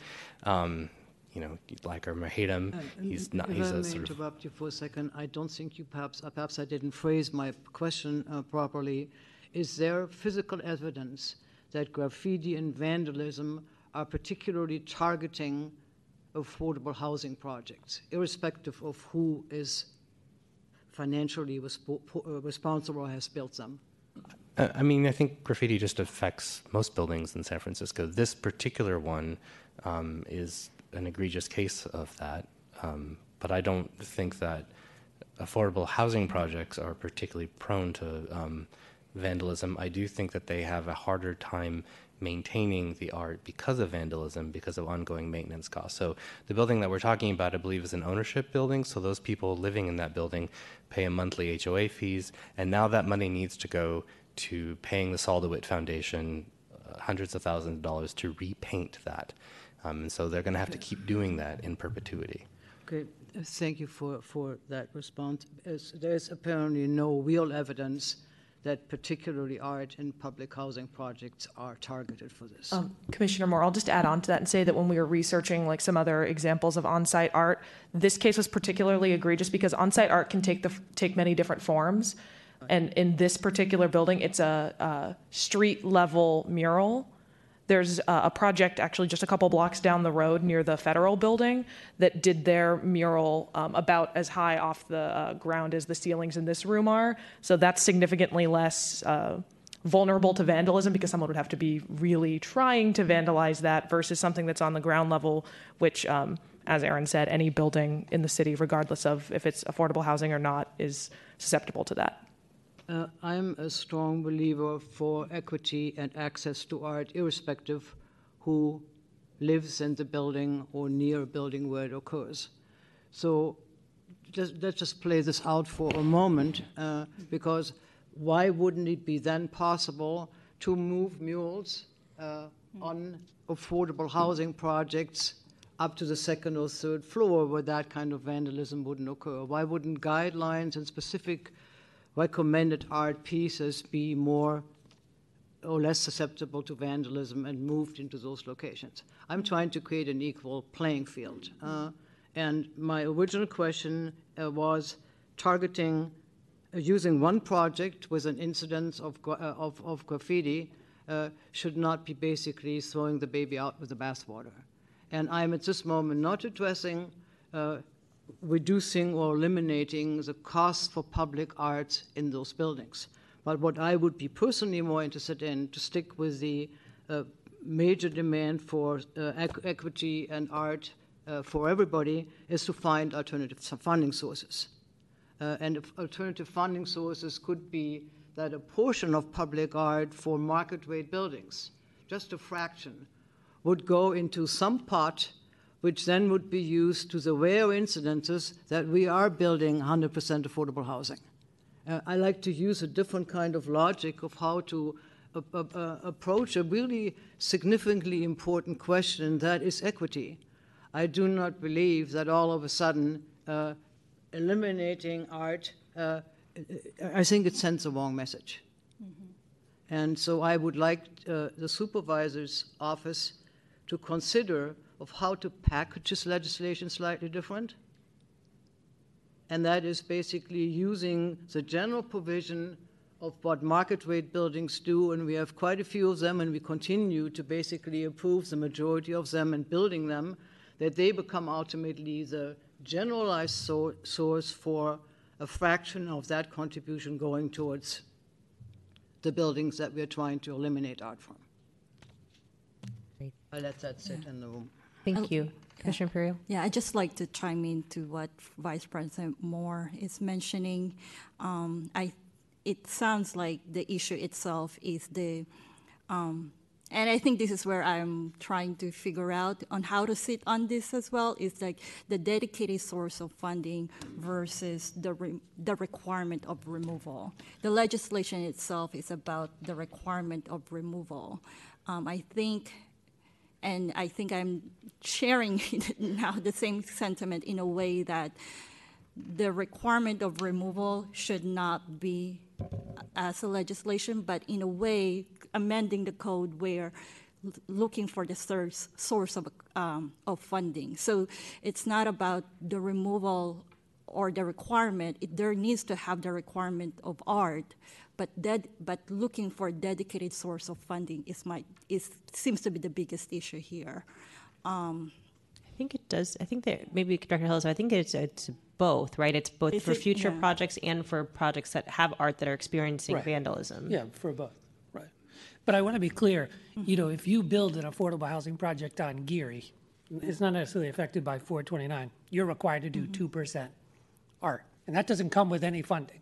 But that doesn't come with any funding. You've got to fund that. That's a mandate. You've got to fund that through the Affordable Housing Fund, right? And you've got to make trade-offs on amenities, but you're required to do 2% art. A, a market rate project does not have that requirement. Downtown, it's a little different, where in the C3, this legislation or this, this code section applies. Everyone has that requirement. But again, it's public art, right? Mm-hmm. So this has to be visible. It's for the public, not necessarily for that building. And, I, and I'd say it is a, it's an unfunded mandate. There's a reason we're hearing from affordable housing developers that it costs too much to build a, an affordable unit, you know, of over a million dollars. It's not just this mm-hmm. requirement. There's other requirements we have in the code too, which you'll you'll hear about. So part of what we were charged to do is try to reduce the cost Yeah. of affordable housing projects. It doesn't say you can't do art. If art is an amenity that the project sponsor wants to put forward, whether it's public or not, it's in a courtyard or public, it doesn't preclude this. It would still come from that same, same funding source. It's just not a mandate by the city to, to do it. Yeah, I mean, that's the, um, I think that's where I'm kind of sitting on is the requirement. Like, thi- this legislation itself is about removing that mandate, but we're discussing about, okay, if the affordable housing developer has the option or is willing to do the public art, then they, there needs to have that source Or of there's funding. funding. Yeah, yeah, I But. I think, um, you know, again, the, the legislation itself is, so we're exempting the hundred percent affordable housing developers. Um, and, you know, I think there needs to have, um, I mean, now I'm just sitting on this, like the number one doesn't, um, that's not something that I would support. Um, but I would support three, four, five, you know, um, but number one and two is not something that I would support. So that's Nu- where. Number one, I just want to be clear, that's making it kind of the market rate projects equivalent to Mhm. affordable projects, right? A project Right. on Geary that's affordable would be required to do two percent. Then that doesn't make sense. Whereas a market rate project would have no requirement. Not right. Okay, thank you. So that's the, the one, that's the number one recommendation. Thanks. Commissioner Braun? Uh, I really appreciate the very thoughtful conversation we're having that really comes down to trade-offs uh, when funding sources are very limited for providing affordable housing. I, I do support the idea of continuing to work on finding uh, a means of providing an alternative funding source for public art, including um, a source that could be tapped by affordable housing uh, development projects. But you know, my perspective on this is, you know, if it's a one percent or two percent of the hard cost of construction requirement, that's very significant. And if I'm given the trade-off between that and getting more affordable housing units delivered, and especially uh, thinking about you know the two percent requirement that might apply to 100 percent affordable housing projects, which provide that deeper level of affordability um, that we're, we can't get through inclusionary requirements. Um, you know, it really stretches our our um, funding for affordable housing farther. Um, you know, I'm I'm in support of uh, reducing that cost. It's also part of our housing element as well. It's a you know it's a policy that's been adopted. Um, and then you know on the idea of I'm, I'm very like I said, I, I do hope that there can be a funding source for public art and there can be public art included in these projects. And I, uh, you know, but I also, yet another trade off that I'm thinking about is by reducing the public art requirement cost for affordable housing development, maybe that gets translated into amenities for tenants on site that would have been sort of value engineered or stripped out of those projects in order to fund the public art. So I'm, I'm seeing a lot of trade-offs here. I, I do support the legislation and the recommendations in the motion right now, but like I said, I hope there um, can continue to be thoughtful, thoughtful dialogue about more resources for public art. Great. Thanks, everyone, for the good discussion. We have a motion uh, that's been made and seconded. Um, just for clarity, are we including the finding as well? I'm sorry? The finding proposed by Commissioner Imperial. Yes. Muriel. Very good. Then, Commissioners, there's a motion that has been seconded to um, approve with modifications one, three, four, and five, including a finding that um, encourages further communication between departments and stakeholders. On that motion, Commissioner Rui, uh, excuse me, Commissioner Braun. Aye. Commissioner Diamond. Aye. Commissioner Imperial. No. Commissioner Koppel. Aye. Commissioner Moore. Uh, aye. And Commission President Tanner. Aye. So move, Commissioners. That motion passes five to one with Commissioner Imperial voting against. If Commissioner Ruiz could rejoin us, and through the chair, seeing that Supervisor Chan is now with us, we will resume the normal order of the agenda uh, and take up item 15 next, case number 2023 hyphen 005567 PCA for fleet charging locations and parcel delivery service planning code amendment. Thank you, Commission Secretary. Good morning, Commissioners. Jenny Delumo, Planning Department staff. The item before you is an ordinance that proposes to amend the fleet charging definition of the Planning Code to prohibit parcel delivery service as an accessory use. The ordinance is sponsored by Supervisor Chan, who's here today to present and share some remarks. With that, Supervisor Chan. Good morning. Thank you for being with us. Good morning, commissioners. I really appreciate the opportunity to speak with before you today. I just want to first express my thanks to Director Hillis and really uh, the planning staff, including uh, Ms. Uh, Delumo uh, behind us today for the work that we've been working on together, uh, that it's before you today. Um, I just want to first, if I may, articulate my really overall policy goal uh, in what it's before you today and probably subsequently very soon before you again, is really the goal about supporting small businesses and workers in San Francisco, and particularly around uh, parcel delivery services. And that means is when individual order online, receiving delivery. That's really kind of the activities that we're thinking about how that impact our city's local economy. Um, and with that said, of course, you know, I do not ever really do this work alone and with many stakeholders uh, in conversation that it brought to my attention that perhaps what we can really look at and evaluate the impact that it has on our small business, on our workers, but also our neighborhoods um, all across. And as you know, uh, for me, representing the Richmond, we have three uh, neighborhood commercial corridors, which is Geary, uh, and Clement which are very vibrant. Um, so to think about uh, parcel delivery services, particularly impacting the west side, but really citywide, uh, and that we start to evaluate the possibility of fleet charging station that uh, may be conducted uh, with uh, parcel delivery uh, services and use.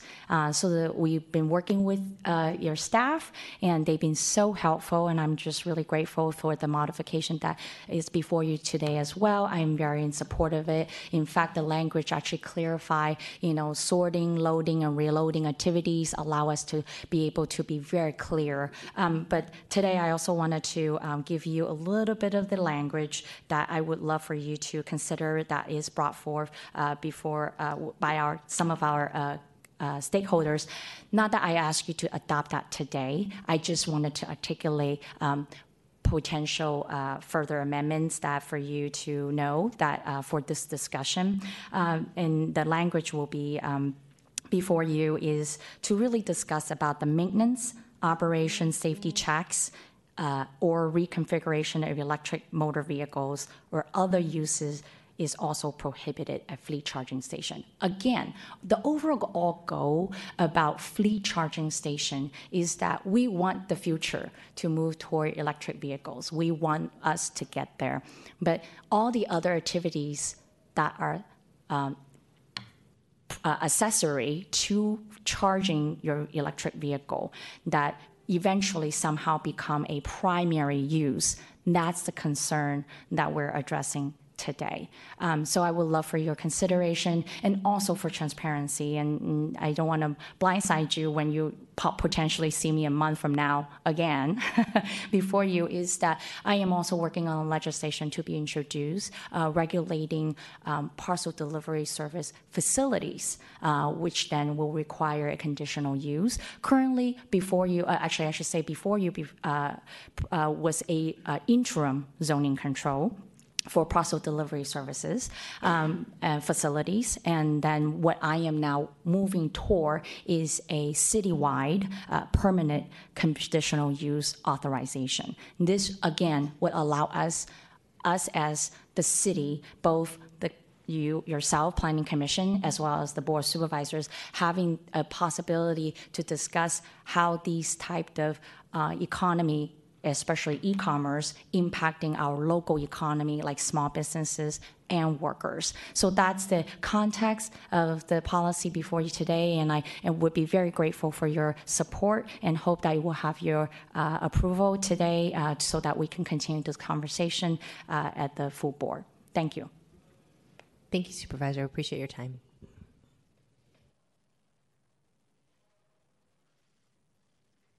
Hey, Jenny DeLumo again. Thank you, Supervisor Chan, for being here to present today and collaborating with the Planning Department.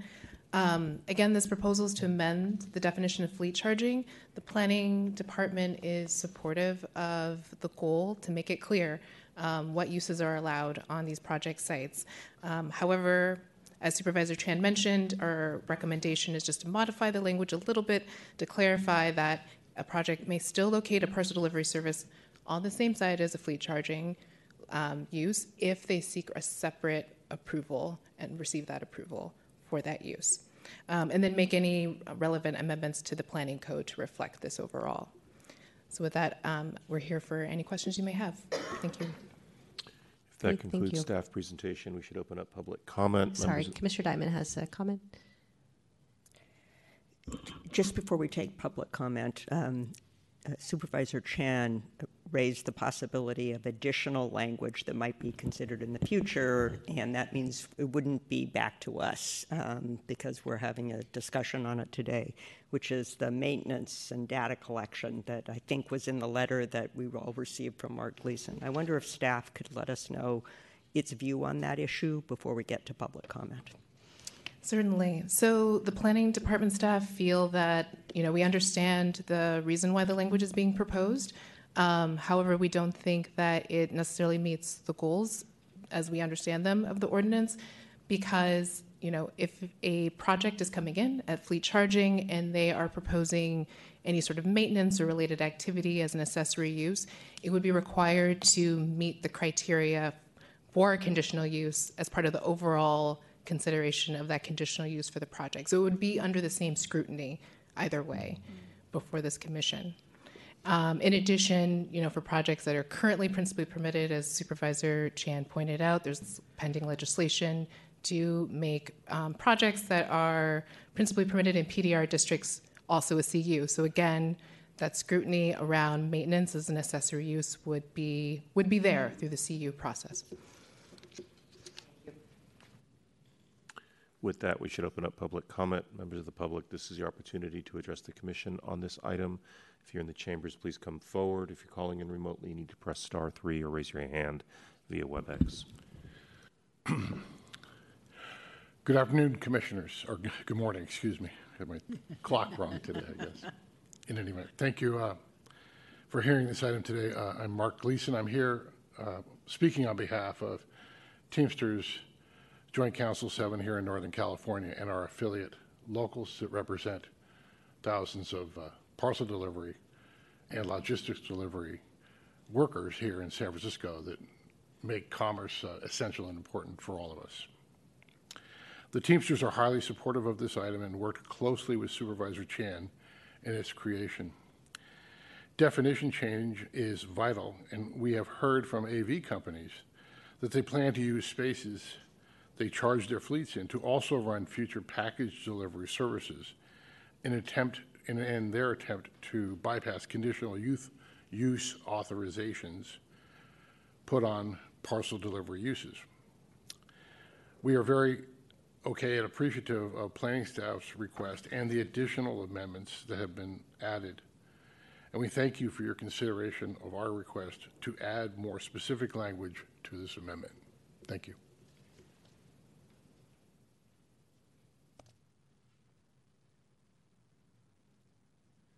Good morning, Commissioners. Peter Ziblatt, Land Use Council to Joint, Joint Council 7, the Teamsters Union. I just wanted to um, kind of reiterate uh, what Mark just said regarding the proposed legislation. Appreciate staff's tweaking of the language. We're in support of that modification. We think it makes it clear what activities can occur at a fleet charging location and what cannot. I think it's probably obvious to planning staff and to the commissioners who are experts in the nuance of the planning code, but I don't think it's necessarily so clear to fleet charging applicants and the public at large about what actually can occur at each of these locations. And while it's kind of obvious, you say, look, you have fleet charging, you're approved for fleet charging, that's all that can go on there. It's not so clear that that's how the applicants see it.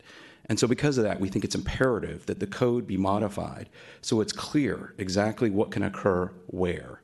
And because fleet charging has been known to, or as Mark alluded to, we understand that fleet charging and parcel delivery service uses tend to kind of have been considered melting into each other from a land use perspective. We think it's important that that's uh, very clear that they're discrete, separate land use activities.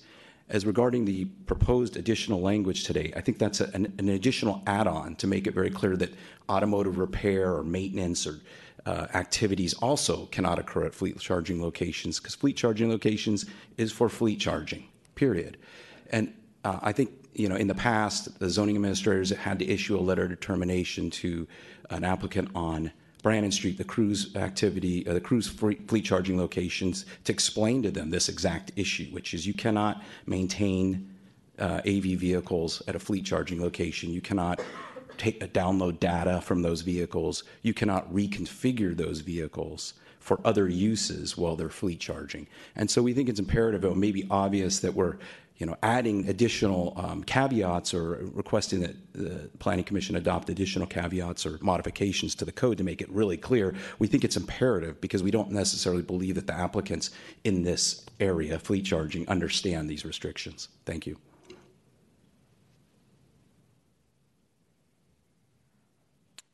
Okay. Last call for public comment. Seeing no additional requests to speak, Commissioners, public comment is closed, and this matter is now before you. Great. Just want to thank everyone for coming in. Thank you, Supervisor Chan, for being here in person um, to share this uh, legislation with us. I will just say I'm really glad that you brought it forward. Um, I think I know myself. I always get confused when we talk about fleet charging. I think part is because the word fleet charging is meant to be specific to one type of use, but just colloquially, it could it's confusing, right? Like, could just be charging your fleet, but it's like, no, it's for AV fleets that only come and go. So I think this legislation and um, the trailing piece go a long way towards helping to clarify, both for the public, for us, for applicants, for folks who are trying to figure out what to do, what they can do, and hopefully we have some handy uh, publications that the department can publish that can help folks know how to both electrify their fleet and charge if they already have a parking lot, um, but to separate out the distinct types of ways we're thinking about charging vehicles of different kinds. Um, so I think this goes a long way towards providing a lot of clarity. Um, so thank you uh, for that. I won't comment uh, too much on the additional language. Just again to say, I think if we can continue to create clarity of what can occur where, and then the types of permits that can or cannot be might be needed um, to accomplish all of the uses and different activities that go along with some type of business operation. I think that will again help folks to understand what they can do and where they can do it. Uh, with that, I will call on Commissioner Koppel. Uh, thanks, Supervisor, for showing up today. And I do want to also acknowledge the letter uh, we received from Mr. Gleason. Uh, I think just the just to simplify, I think the cleanest way to maybe do this is um, I'm going to make a motion to approve with the addition of the the planning's recommendations. Uh, but I did want to recognize the the letter from Mr. Gleason and also acknowledge that and say I, I would be in support of that and just want to put that on the record so the supervisor has a room later on to make any other changes they see fit um, due to this industry being a little um, little difficult, potentially. But we're, we're still seeing it evolve. So that's just the, the simplest way I think we could go about it right now. And I want to make a motion to approve with uh, planning's recommendations. Second. If there's nothing further, Commissioners, there is a motion that has been seconded to approve with staff recommendations on that motion. Commissioner Ruiz, uh, Aye. Braun? Sorry, sorry. This thing got me screwed up. Need Commissioner coffee? Braun? Aye. Commissioner Ruiz? Aye. Commissioner Diamond? Aye. Commissioner Imperial? Aye. Commissioner Koppel? Aye. Commissioner Moore? Aye. And Commission President Tanner? Aye. So moved, Commissioners. That motion passes unanimously, seven to zero. And we'll place us on item 16 for case number 2022-008784 CUA at 248 Valley Street, conditional use authorization.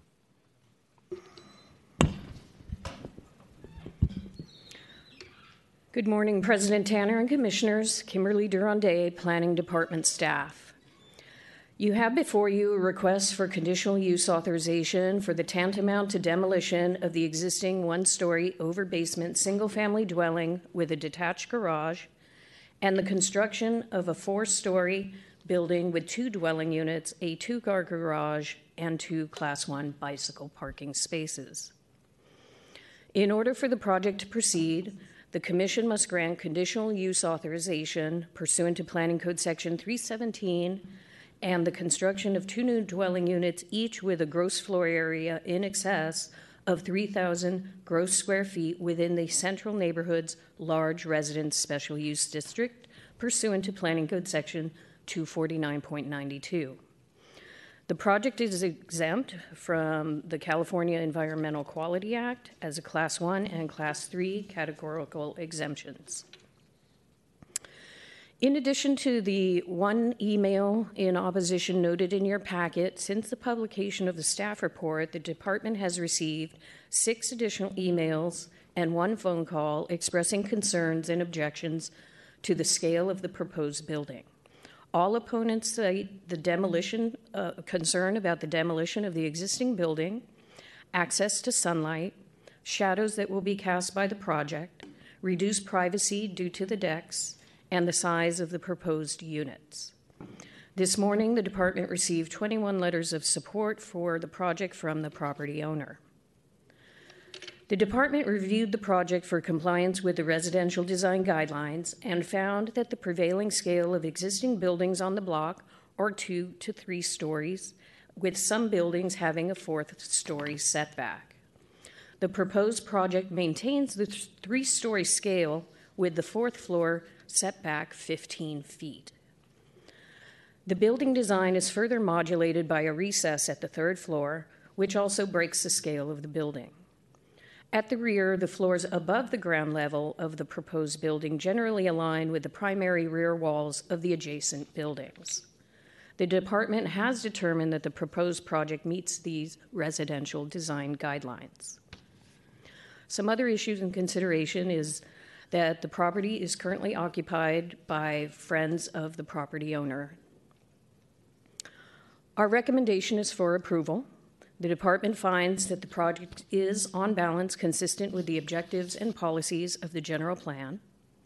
The project proposes a tantamount to demolition and construction of a four story, approximately 7,980 square foot building, which will result in two family sized units and a net new legal dwelling unit.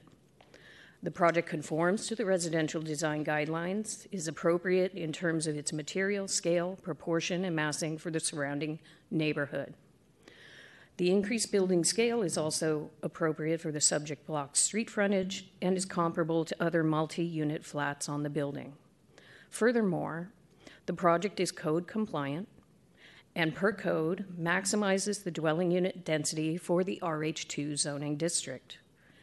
The d- department finds the project to be necessary, desirable, and compatible with the surrounding neighborhood and not to be detrimental to persons or adjacent properties in the vicinity. Thank you, Commissioners. That concludes my presentation. Uh, we should hear from the project sponsor. You have five minutes. Uh, thank you, Commission. Uh, my name is Ryan Knock. I'm the project sponsor and also project architect.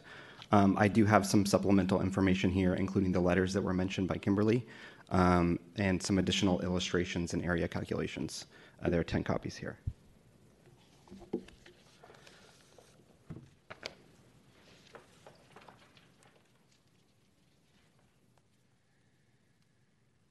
Um, so thank you, Kimberly, and planning staff for um, the presentation. There's a few things I want to kind of focus on here about this this parcel. Um, one is the unique size of this parcel. Um, the typical Noe Valley lot is you know 25 to 28 feet by 100 to 114 feet. Um, this is a very large parcel. Uh, it's 38 feet wide, and it is 114 feet deep. Um, that's about a 4,300 square foot parcel um, whereas your average parcel size in Noe Valley would be someplace from 2,500 to 2,800 square feet. Um, that being said, in terms of the 317 request, um, the existing building is in great shape, but it just is not developable from a, an addition standpoint. Um, the setbacks along, especially the east side and along the front, they're just too great. Um, rather than trying to waste planning staff time and going through a bunch of demo calcs that would not work, we just chose to present this as a tantamount to demo and keeping one existing wall uh, along the existing light well. Um, so that being said, um, you know, this is a larger than average parcel, so I do think this can fit, you know, substantial um, single family homes on the, on the parcel. Um, the second thing I'd like to note is, um, you know, one of the reasons the, the commission was given up to 4,000 square feet for the square footage was to account for the kind of extras that a single family home needs. Um, what is being built and sold here um, are not 4,000 square foot structures. In order to fit two car parking into the property, one per unit, the garage has to be deeper than average. It creates a much larger garage. There's a staircase that has to get you up from the ground floor up two levels to the next. That's also an additional area that is needed. And finally, um, for a building of this height, we need an elevator shaft. And so if you really look at this, all those areas add up to about 1,500 square feet extra, and the actual unit size that would be sold would be an average of 3250 for this parcel. Um, and the final thing I'd like to kind of focus on is just the character of the building and what we have done to work this with the planning department and make it as contextual and fit in as much as possible. Um, as I mentioned, we worked very much on the front to make it read like a three story building.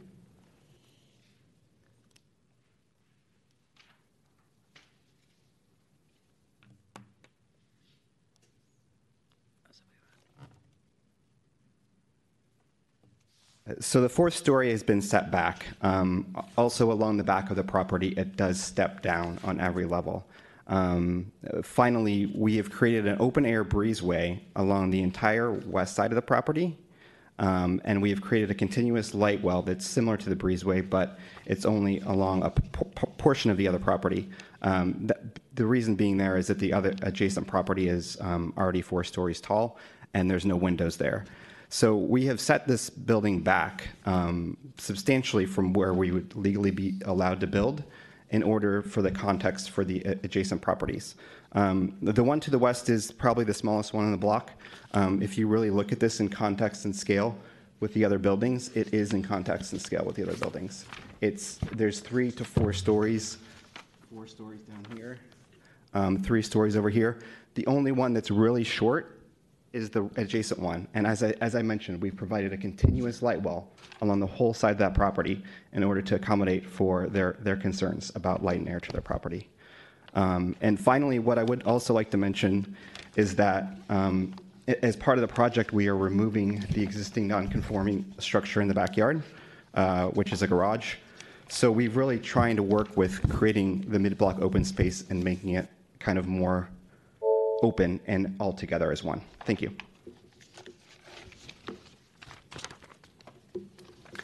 Okay, if that concludes sponsor's presentation, we should take public comment. Members of the public, this is your opportunity to address the commission on this item. If you're in the chambers, please come forward. If you're calling in remotely, you need to press star three or raise your hand via WebEx. Good morning, Georgia Schuttish. Uh, when I wrote the letter in September, I saw this on the advance calendar, and my main concern was I didn't really think of what I wrote as an opposition. I thought of it more as commentary, but that's fine.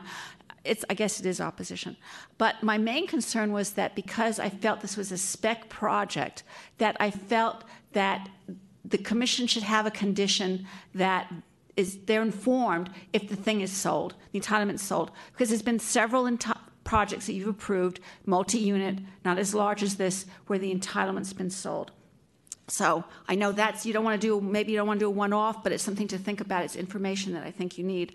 And, um, you know, I just think that's important. Oh, my timing didn't start, Mr. Ionin.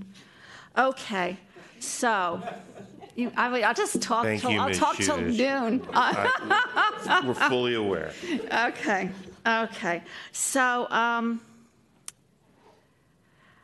so like I said, I think it's a spec project. It's really large, even if it's not 3,900 square feet per unit. It's a large building, and I want to show you a photo, if I may, on the overhead, please. That's from the Google Earth. I think that really illustrates the context of the street. Um, it's a lot of older buildings. There's the subject property. This thing next door is two units. There's two units there. Typical, you can see going up the block, you know. This thing does have a, a pent room on it, but it looks like it was original. So that's the, to me, that's the context. It's a very, and across the street is St. Paul's, the rectory and all that. Um, so it's, it's a very low key block. This is a large lot. There's a lot of fenestration on this building. That fenestration is, is vastly different than the fenestration of these buildings on this street. Um, I had a couple other things I wanted to say. I guess I won't talk about the tantamount demolition because I'm really puzzled as to why they're, they're keeping the one little piece of the wall. But there's no permit for demolition. So it's not a demolition under DBI, but it's just a demolition by Section 317. So that's sort of just interesting tidbit. Um, I guess the other question is, does this project meet the intent of the large residence SUD? Is that they want two large major units like this in the SUD. And um, according to the PIM, the original, the existing house is only 1,400 square feet. Um, you did get extra letters. I don't know what uh, the letters support were, but there are neighbors on the street who are apparently concerned. Um, and it will be expensive housing when it's done. There's no, if it's done. There's no doubt about it. So I guess that those are my comments, but I do think that it is somewhat out of character for the block. Maybe that's subjective. I think it's subjective based on the photo that I've seen.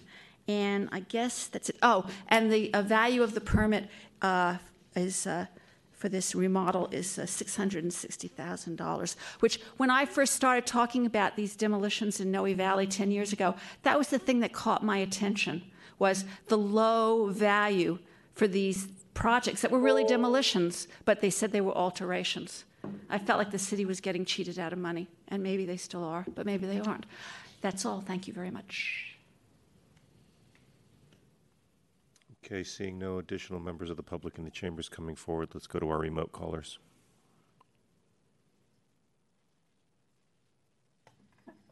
Hi, uh, my name is Gary Levenberg. Uh, I live at 270 Valley Street, so we're just down a few doors from this from this project.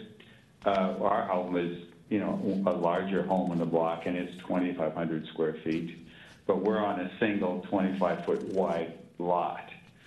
This proposal is for two homes, uh, almost twice the size of mine, on a lot that's only 50% bigger. It certainly seems out of scale from my point of view. There's no other home in this whole area. This, I think the biggest is maybe 3,000 square feet.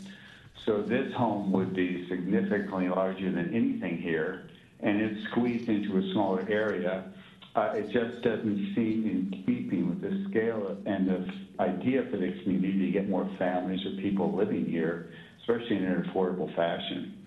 Uh, as this has been brought up, this does seem like kind of a spec house as opposed to somebody trying to take over this home and move in and, and whether they build one or more units, these just seem a little uh, almost obscene for the size and the character of this neighborhood. And I, and I think the scale is while the uh, planners or while the people proposing this are sort of suggesting it fits, it just doesn't seem to fit at all, and it certainly is going to have a big impact on the immediate neighbors and the people behind. Um, I'm just calling because I, you know, lived on this street for, geez, 30 years. My kids grew up here. My kids still live in the city. We're all for, we, we need more homes, we need more families living here. We're behind that 100%. I don't understand how this particular project really is helping helping our neighborhood or the community to really fulfill those those needs. Um, that's really all I have to say. Thank you.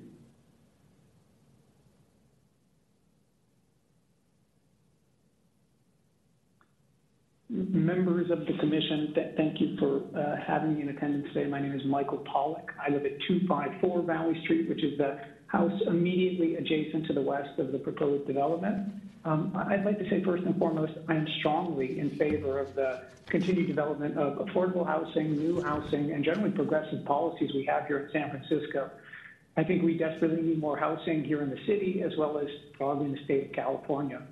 My issue with the home as it's, excuse me, the project as it's currently proposed is really about structurally how it's designed, the size, uh, the impact it will have both on light, um, my backyard space, privacy in the neighborhood, and, and my belief that as currently designed, this house simply is, or this project is simply greater than the space that really is meant for there. As Gary alluded to previously, this neighborhood is predominantly composed of one to three-story residential homes, and this building is far out of character that, and I, I fundamentally believe will impact negatively um, both light, um, air, quality, privacy, a number of things directly for homes directly adjacent my own, as well as others up and down the street. I would implore the commission today to reject this um, plan and, and give us time to continue to work with the developer who's been incredibly reasonable and so far has been uh, wonderful about working through some of these issues. My ask today here is that we, um, we pause where we are to give us sufficient time so that we can continue to work with the developer to identify a solution here that is um, a win for the entire neighborhood, a win for San Francisco because it produces net positive more housing, but fundamentally is not rushed forward in a way that leaves uh, neighbors uh, unduly served by this development as it's currently designed. Um, and my hope would be that the commission today will hear this and take action that will give us the chance to continue to build, again, net positive more housing, which we desperately need, and housing that will be beneficial for the neighborhood and the city. Thank you. Okay, last call for public comment. Again, if you're in the chambers, please come forward. If you're calling in remotely, you need to press star three or raise your hand via WebEx.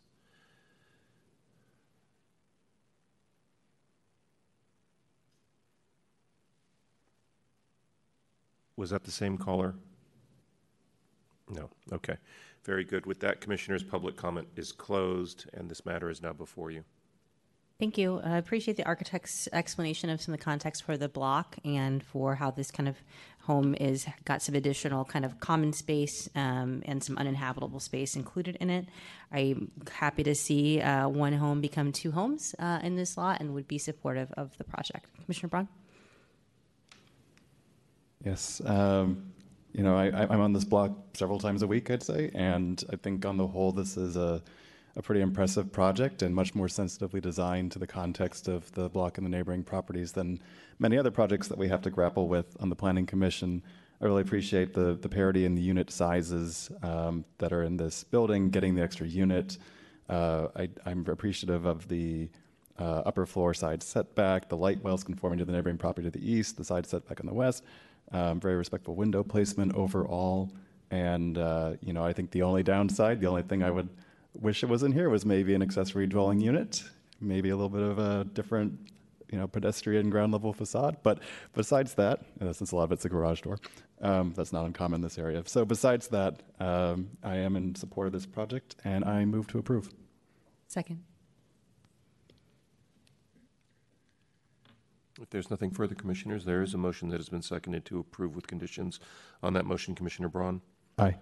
Commissioner Ruiz? Aye. Commissioner Diamond? Aye. Commissioner Imperial? Aye. Commissioner Koppel? Aye. Commissioner Moore? Aye. And Commission President Tanner? Aye. So move, Commissioners. That motion passes unanimously, seven to zero, and places us on the last item on your agenda today, number 17, case number 2022 hyphen 006461 CUA at 56 Conrad Street, a conditional use authorization.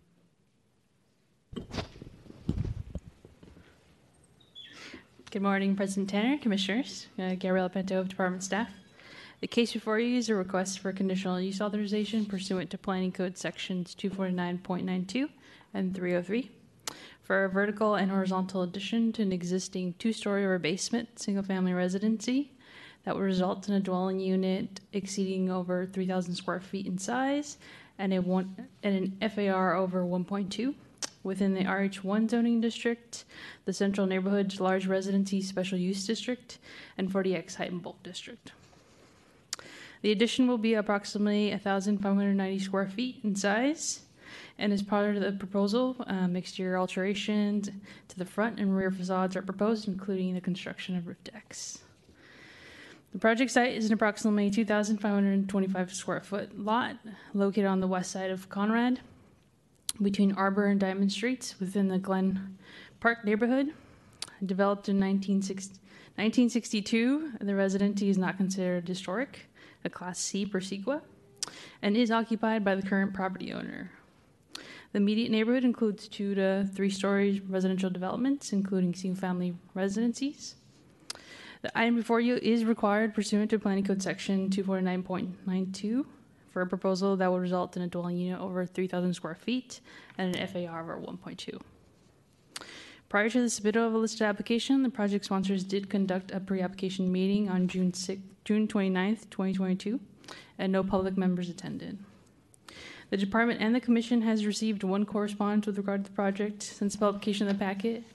As correctly stated by the public member, the proposal is under the tantamount of demolition thresholds pursuant to Planning Code Section 317.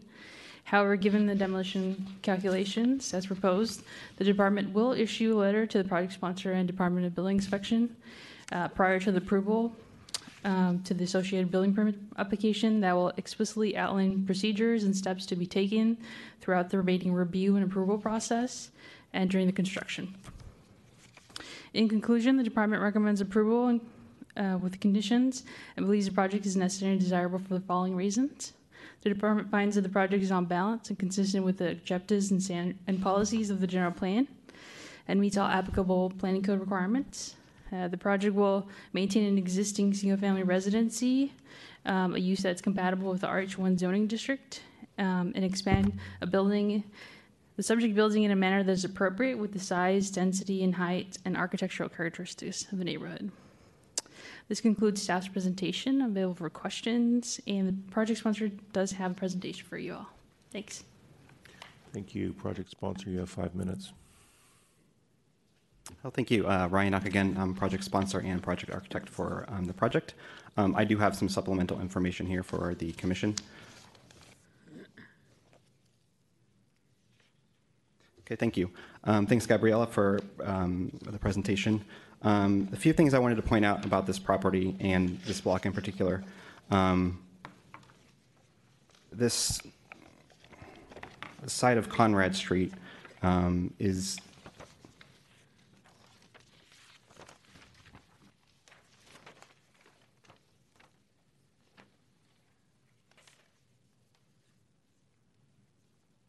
sorry.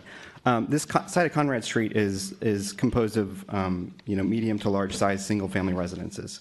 Um, you know, I think the main thing to think about in, in terms of this uh, project size and scope and the, and the request for the CUA is um, you know how large is it is it compared to its neighbors.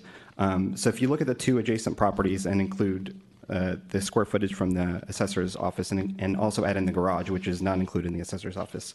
Um, this project is the average of the two adjacent properties. Um, the one to the side is about 4,500 square feet. The other side is approximately 3,000 square feet. And so um, the reason for the CUA here is uh, this, the property is incredibly steep.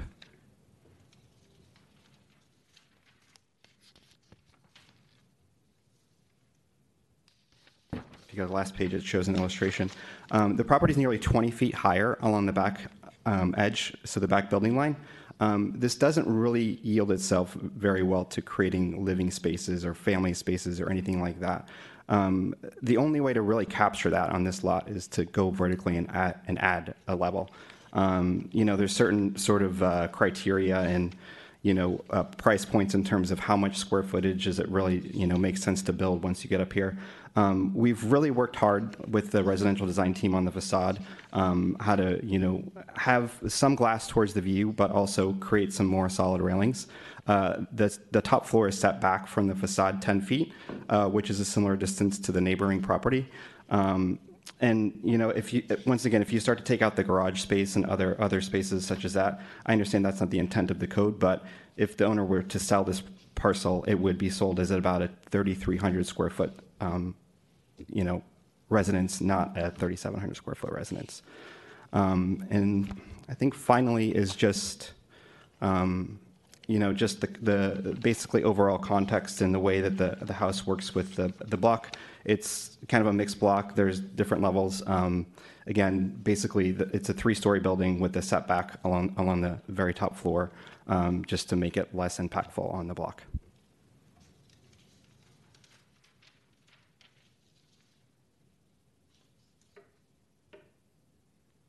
Like that. So it just, you know, there's there's a deck along the front that's set back from the facade. It's minimally visible. Um, the glazing along along the front has been reduced by some of these railings. Um, you know, there there might be some t- temptation to request the property owner here to add an ADU. Um, I would I would just say that I would advise against that because the the owner really needs some flexibility here in order to increase the bedroom count um, as needed. You know, based on his growing family. So there's there's two bedrooms along the, the top floor right now that each have a bathroom that have um, nice windows and nice light to them, which is, of course, great. Um, the main floor has a nice living room with a couple of extra spaces that need to be used for work from home or craft rooms or flex rooms. Um, and then the ground floor right now has a bedroom plus a den, and of course that den would, um, you know, be the spot that would be converted to a future bedroom. Um, thanks for your time. Bye. Okay, we should take public comment. Members of the public, this is your opportunity to address the commission. If you're in the chambers, please come forward. If you're calling in remotely, you need to press star three. Good afternoon. Um, Georgia Schuttish. Uh, I just appreciate Gabriella mentioning that it's going to have one of those warning letters because I didn't see that in the staff report. And I think that's very important for, for, for, for the public and project sponsors going forward. Uh, I'll just say two more little comments. Uh, I don't think this is a spec project, but that's just my personal opinion. Um, I hope it isn't anyway. Um, and there's, there's a sort of a confusing on the matrix for the B1, which is the lineal foundation for the front and rear. It says vertical element calc. I just saw that this morning, and that's really for C, C1. So just so when it gets to DBI, there's no confusion with DBI. And my last comment is this, this permit seems reasonably valued at also at $660,000 uh, based on what was, uh, so maybe that's DBI's problem, not your problem. But thank you very much. Okay, last call for public comment. Seeing no additional requests to speak, Commissioners, public comment is closed, and this matter is now before you. Thank you. I'll be supporting this project today. Commissioner Moore? Uh, I support the project. I just have a cous- couple of questions. I'm going to do direct them uh, to Ms. Wadi, who has been helpful on that particular subject matter before. Um, the uh, applicant was comparing adjoining sizes of buildings that normally does not enter into the discussion as a passage to approval. But we're having a um, central neighborhood residential special use district. Could you please go one more time through the exercise that the architect knows that it's not about adjacent buildings and their size, but it's about that particular uh, legislation and how it is applied relative to the pl- uh, planning department working with it.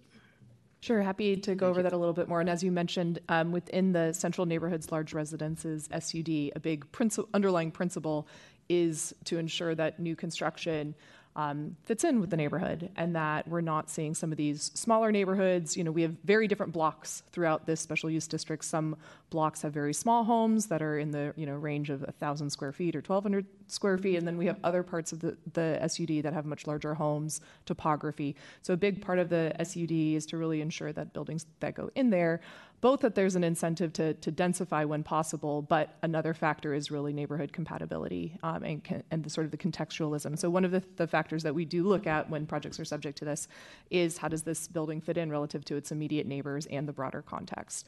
Um, and I think the architect did a great job highlighting the fact that this project um, really does sort of split the difference in size between its immediate two adjacent neighbors um, and is not out of uh, context, both with the massing and form of the building, but also the underlying square footage of the proposal. And then when you exceed 3,000, uh, which just seems a hard number, the department gives itself leverage or interpretation that a minimal uh, percentage is acceptable. Precisely, yeah. Thank you. Thank you. Commissioner Diamond? Move to approve. I'll second. Thank you, Commissioners. There's a motion that has been seconded to approve with conditions. On that motion, Commissioner Braun? Aye. Commissioner Ruiz? Aye. Commissioner Diamond? Aye. Commissioner Imperial? Aye. Commissioner Koppel? Aye. Commissioner Moore? Aye. And Commission President Tanner? Aye. So moved, Commissioners. That motion passes unanimously, seven to zero, and concludes your early hearing today. And I thank you for making the accommodation. Yes, thank you all for your efficiency and have a very happy Thanksgiving, and we'll see you on November 30th. We're adjourned.